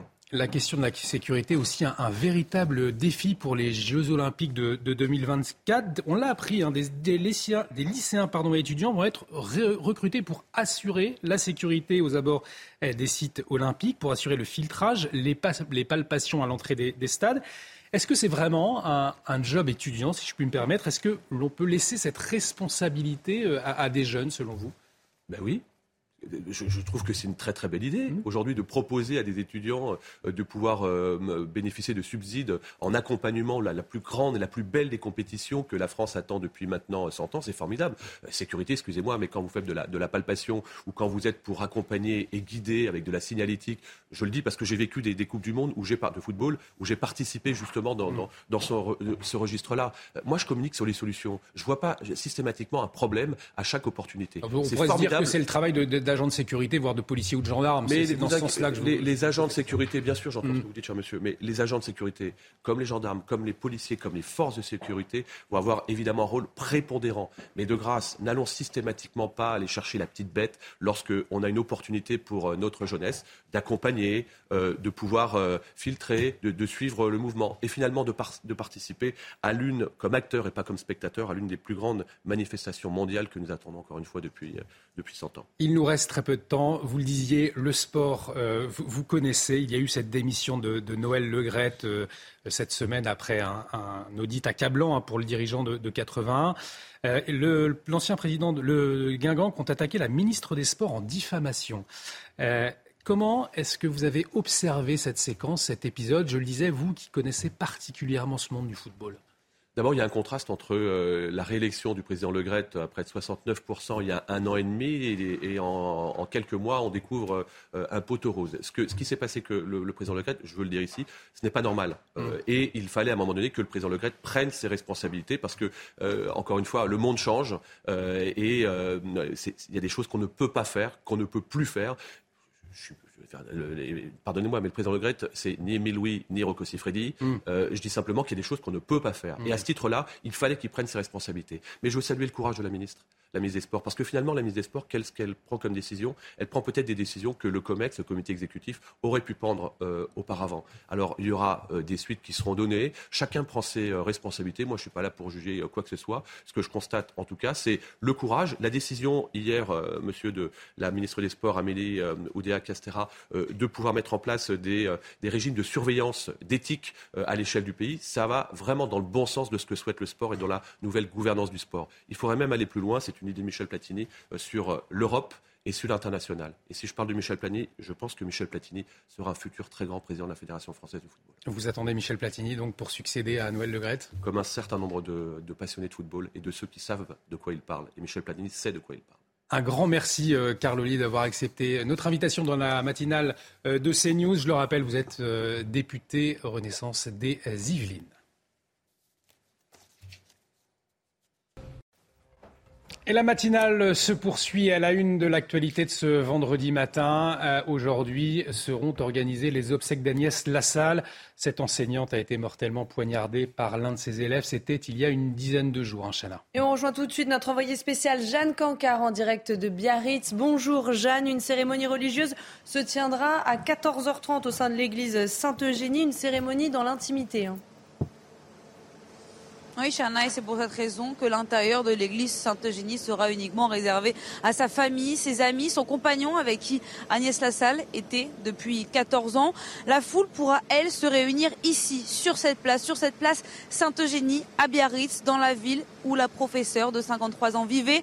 Pour l'occasion, en début d'après-midi, dès le début de l'après-midi, la circulation sera fermée pour permettre au plus grand nombre de venir ici, se recueillir et rendre hommage à cette passionnée de danse, de peinture qui était décrite par ses élèves et ses proches comme une professeure dévouée pour qui son métier était tout. Il faut dire qu'Agnès Lassalle enseignait dans le lycée Saint-Thomas d'Aquin à Saint-Jean-de-Luz depuis 25 ans. Alors cet après-midi, c'est ce que les commerçants, c'est ce que les gens qu'on croise depuis ce matin autour de cette place nous disent. Il n'y a aucun doute qu'il y aura beaucoup de monde ici, que ce soit ses élèves, ses anciens élèves et puis plus largement de beaucoup d'habitants du Pays Basque ici à Biarritz sur cette place. Euh, Jeanne Cancard pour toutes ces précisions. Jeanne Cancard avec Jérôme Rampenou, donc depuis euh, Biarritz. Dans l'actualité, euh, cette décision qui passe mal, l'Assemblée nationale s'est montrée défavorable hier à la proposition de loi du groupe Horizon. Groupe Horizon qui souhaitait rétablir des peines planchées hein, contre les, les agresseurs d'agents publics. Chana. La NUPES est contre, mais plus étonnant, la majorité et le gouvernement aussi. Alors face à cette opposition, le texte a finalement dû être retiré. Et du côté des syndicats de police, c'est la déception, voire la colère. Vous allez voir avec ce sujet de Michael Dos Santos. La proposition de loi pour le retour des peines planchées n'aura pas fait long feu. Le groupe Horizon d'Édouard Philippe était favorable au retour de peines minimales contre les récidivistes, auteurs de violences contre les agents publics. C'était sans compter sur l'opposition de ses alliés de la majorité. J'étais prête au combat. Combat d'idées. Argument contre argument, conviction contre conviction. J'étais moins prête au coup tordu. Quel gâchis. Nous travaillons pour ceux qui se lèvent pour aller nous protéger, nous instruire, nous enseigner. Et nous leur devons. Pour cette représentante de la police, ce retrait est une occasion ratée de protéger les membres de sa profession. Qu'est-ce que je vais dire à mes collègues demain lorsque blessés, mutilés, les auteurs des infractions dont ils sont victimes sont libérés et sortent du tribunal en sifflant Je n'aurai plus rien à leur dire. Les peines planchées, Éric Dupont-Moretti n'y est pas favorable. Elles n'ont jamais permis de réprimer la délinquance ni de lutter contre la récidive. Le passé en témoigne.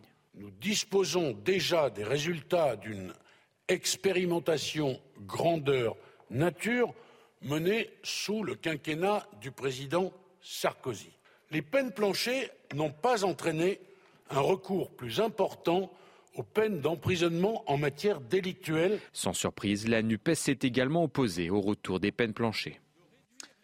Au-delà de cette question des peines planchées, Gauthier, est-ce qu'il euh, y a une fissure plus profonde entre les différents groupes du parti présidentiel?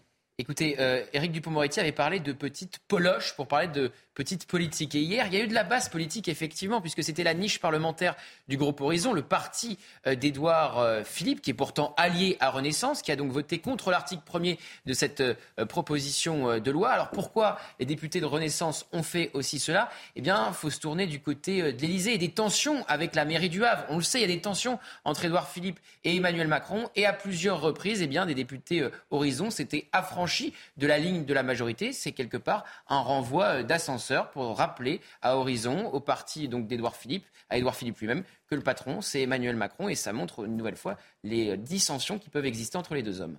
Merci Gauthier Lebret. Sandrine Rousseau, elle, s'en prend au service national universel, car selon elle, une jeunesse en uniforme, une jeunesse qui fait des exercices, et une jeunesse qui est aux ordres, eh bien, c'est une jeunesse très dangereuse. Rien que ça. Sarah El Haïri lui a indirectement répondu sur euh, Twitter, hein, Oui, la secrétaire d'État chargée de la jeunesse et du SNU dénonce les fausses informations qui circulent parlant de fantasmes et de détournements idéologiques. Alors, Clémence Barbier euh, nous a rejoint. Euh, elle a donc expliqué en détail ce qu'était vraiment le, le SNU, la secrétaire d'État chargée de la jeunesse. Mais qu'en est-il précisément?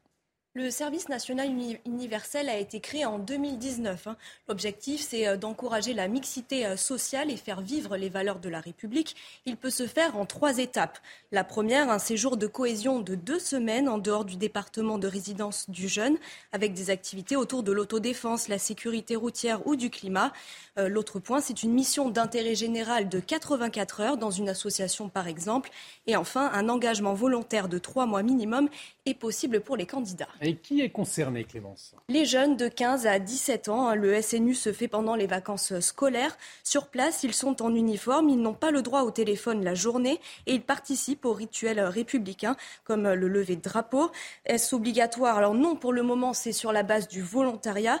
800 000 jeunes sont espérés, mais seulement 32 000 y ont participé euh, l'an dernier. Alors euh, des pistes sont euh, étudiées, hein, notamment celle de le rendre obligatoire dans six départements pour septembre 2024, avant peut-être de l'élargir dans tout le pays. Merci beaucoup Clémence pour toutes ces précisions. On va parler à présent de la lutte contre les déserts médicaux. Dans la Creuse, 40 médecins se relaient dans le centre médical d'Agen. Euh, pour cause, le seul médecin généraliste de la ville est parti il y a plus de deux ans, laissant 500 patients démunis, qui espèrent d'ailleurs que l'un de ces 40 médecins s'installera définitivement. Valentine Leboeuf. C'est devenu un rituel pour le maire d'Agen. Chaque semaine depuis quatre mois, il accueille dans ce centre un nouveau médecin. On y va? Oui. Perrine Molinier vient du Vaucluse, à plus de 400 km.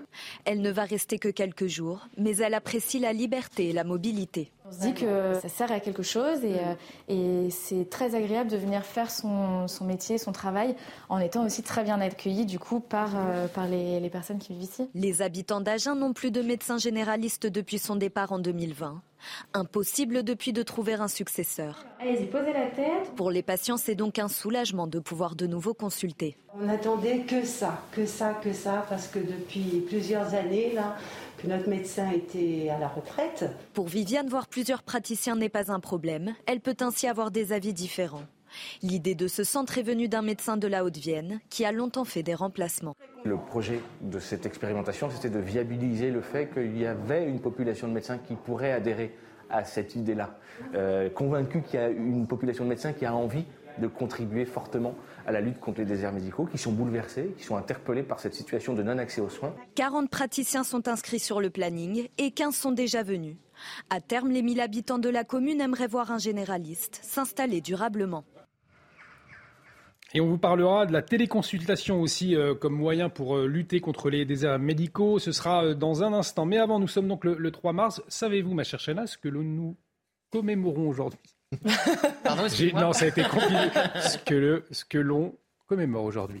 oui, bah, évidemment, Olivier qui ne sait pas ce qu'on commémore aujourd'hui, c'est les 40 ans de la mort d'Hergé. Exactement. Et 40 ans après sa mort, eh bien, on peut dire, mon cher Lomic, que Tintin reste un vrai business. Oui, exactement, euh, Olivier. C'est un, des euh, héros qui vend le plus de, de livres dans le monde. Si on prend depuis la création, il s'est vendu 250 millions de bandes dessinées de Tintin dans le monde, dont 150 millions en langue française. Et alors qu'il n'y a que 24 albums et aucune nouveauté, contrairement par exemple à Astérix ou à Lucky Luke, parce qu'Hergé a strictement refusé et interdit que de nouvelles aventures soient publiées après sa mort, eh bien, alors qu'il n'y a pas de nouveauté, il continue à se vendre 3 millions de bandes dessinées de Tintin chaque année. Ça représente une véritable manne pour les héritiers d'Hergé. Il toucherait un million et demi d'euros par an, rien qu'avec les droits d'auteur et sans parler de tout le reste qui existe autour de Tintin. Cette image de Tintin qui rapporte aussi beaucoup. Euh, oui, évidemment, parce qu'il y a beaucoup de produits dérivés avec euh, Tintin. On peut penser évidemment euh, aux t-shirts, aux vêtements, à des produits de papier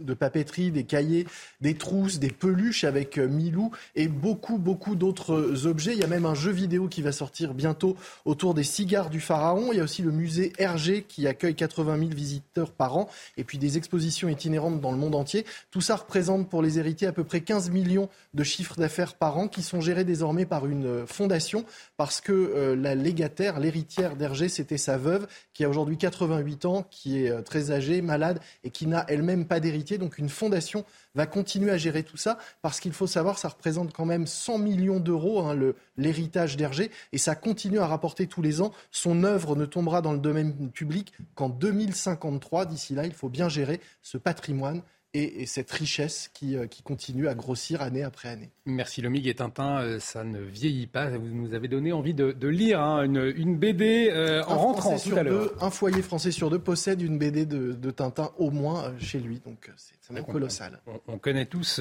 Tintin. Alors on va parler d'actualité internationale à présent. Alors on ne perçoit pas forcément ici en France, mais la tension monte entre les États-Unis et la Chine, dans un contexte de guerre en, Ukraine, bien évidemment. Alors, pour nous éclairer, nous en parler, Harold Iman, spécialiste des questions internationales, euh, est avec nous ce matin. Mon cher Harold, bonjour. Alors, éclairez-nous. Pourquoi ces, tensions entre Américains et Chinois? C'est une longue affaire et ça remonte à la fin de la guerre froide. Euh, les États-Unis ont reconnu la République populaire de Chine, parce qu'au début, ils ne la reconnaissaient pas, euh, et ils ont enlevé leur reconnaissance à Taïwan, qui était l'ancienne République de Chine.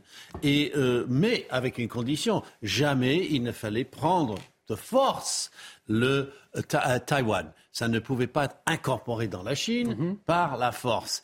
Et d'ailleurs, le problème réside dans le fait que depuis peu, le gouvernement communiste chinois commence à dire ah si, on pourrait bien le reprendre par la force d'ici 2049 et d'ailleurs, Xi Jinping lui-même l'a dit en fin 2022 et ça a changé la donne et on écoute Xi Jinping.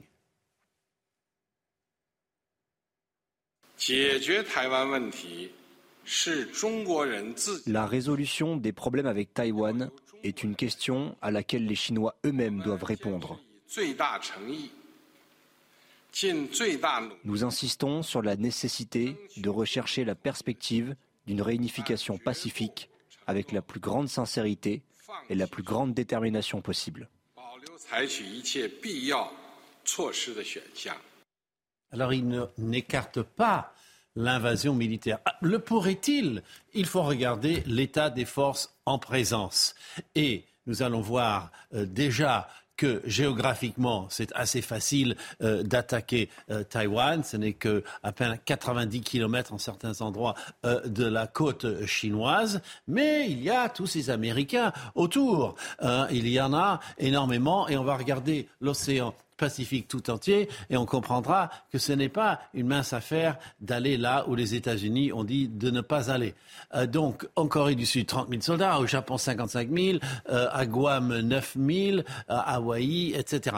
Donc, les Chinois, eux, ils ont quelques petits points d'appui, Djibouti, mais euh, ils, sont beaucoup moins étalés dans, dans cet océan Pacifique et l'océan Indien, l'Indo-Pacifique, comme on commence à dire qu'est-ce qui se passerait s'ils attaquaient Taïwan? On regarde l'équilibre des forces entre les deux armées. Chine, vous voyez, c'est toujours 10 fois, 20 fois plus nombreux qu'en face, Taïwan. Mais bon, euh, les Taïwanais, les pauvres, ne peuvent pas acheter d'armement.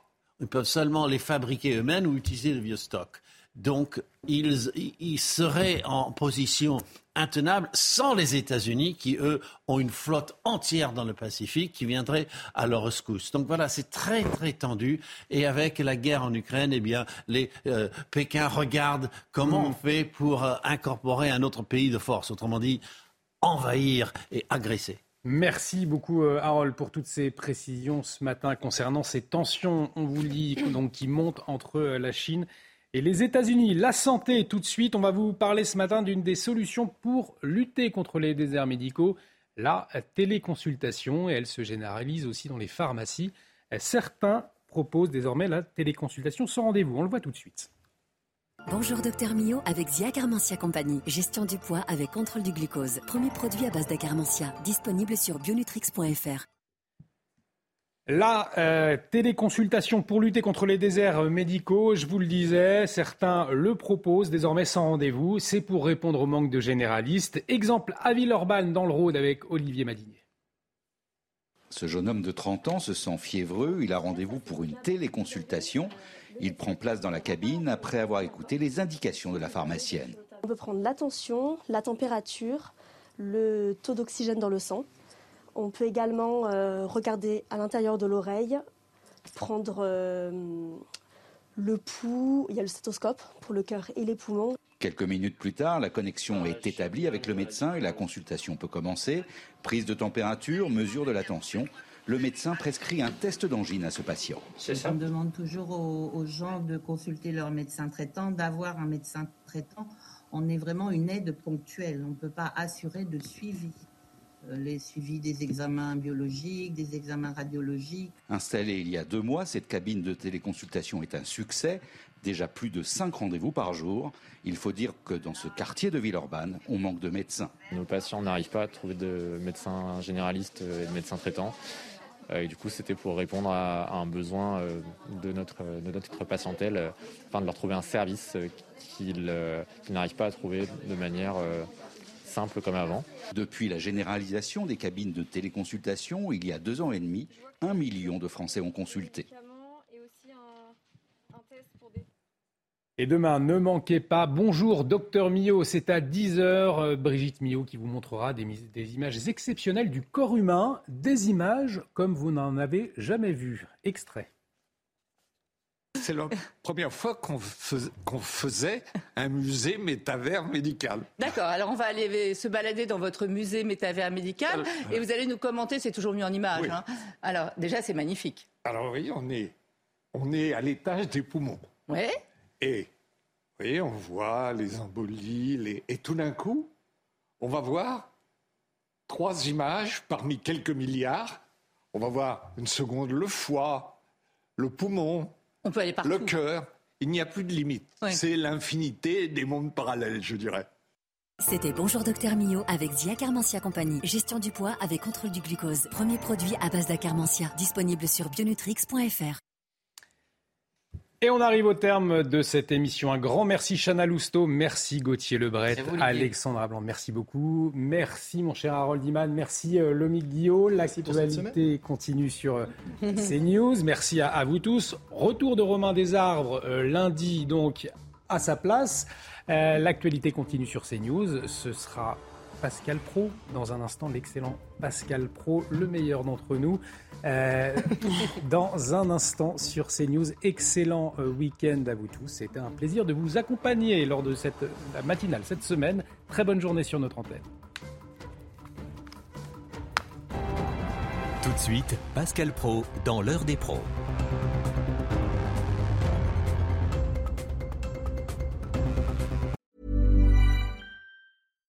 Hi, I'm Daniel, founder of Pretty Litter. Cats and cat owners deserve better than any old-fashioned litter. That's why I teamed up with scientists and veterinarians to create Pretty Litter. Its innovative crystal formula has superior odor control and weighs up to 80% less than clay litter. Pretty Litter even monitors health by changing colors to help detect early signs of potential illness. It's the world's smartest kitty litter. Go to prettylitter.com and use code ACAST for 20% off your first order and a free cat toy. Terms and conditions apply. See site for details.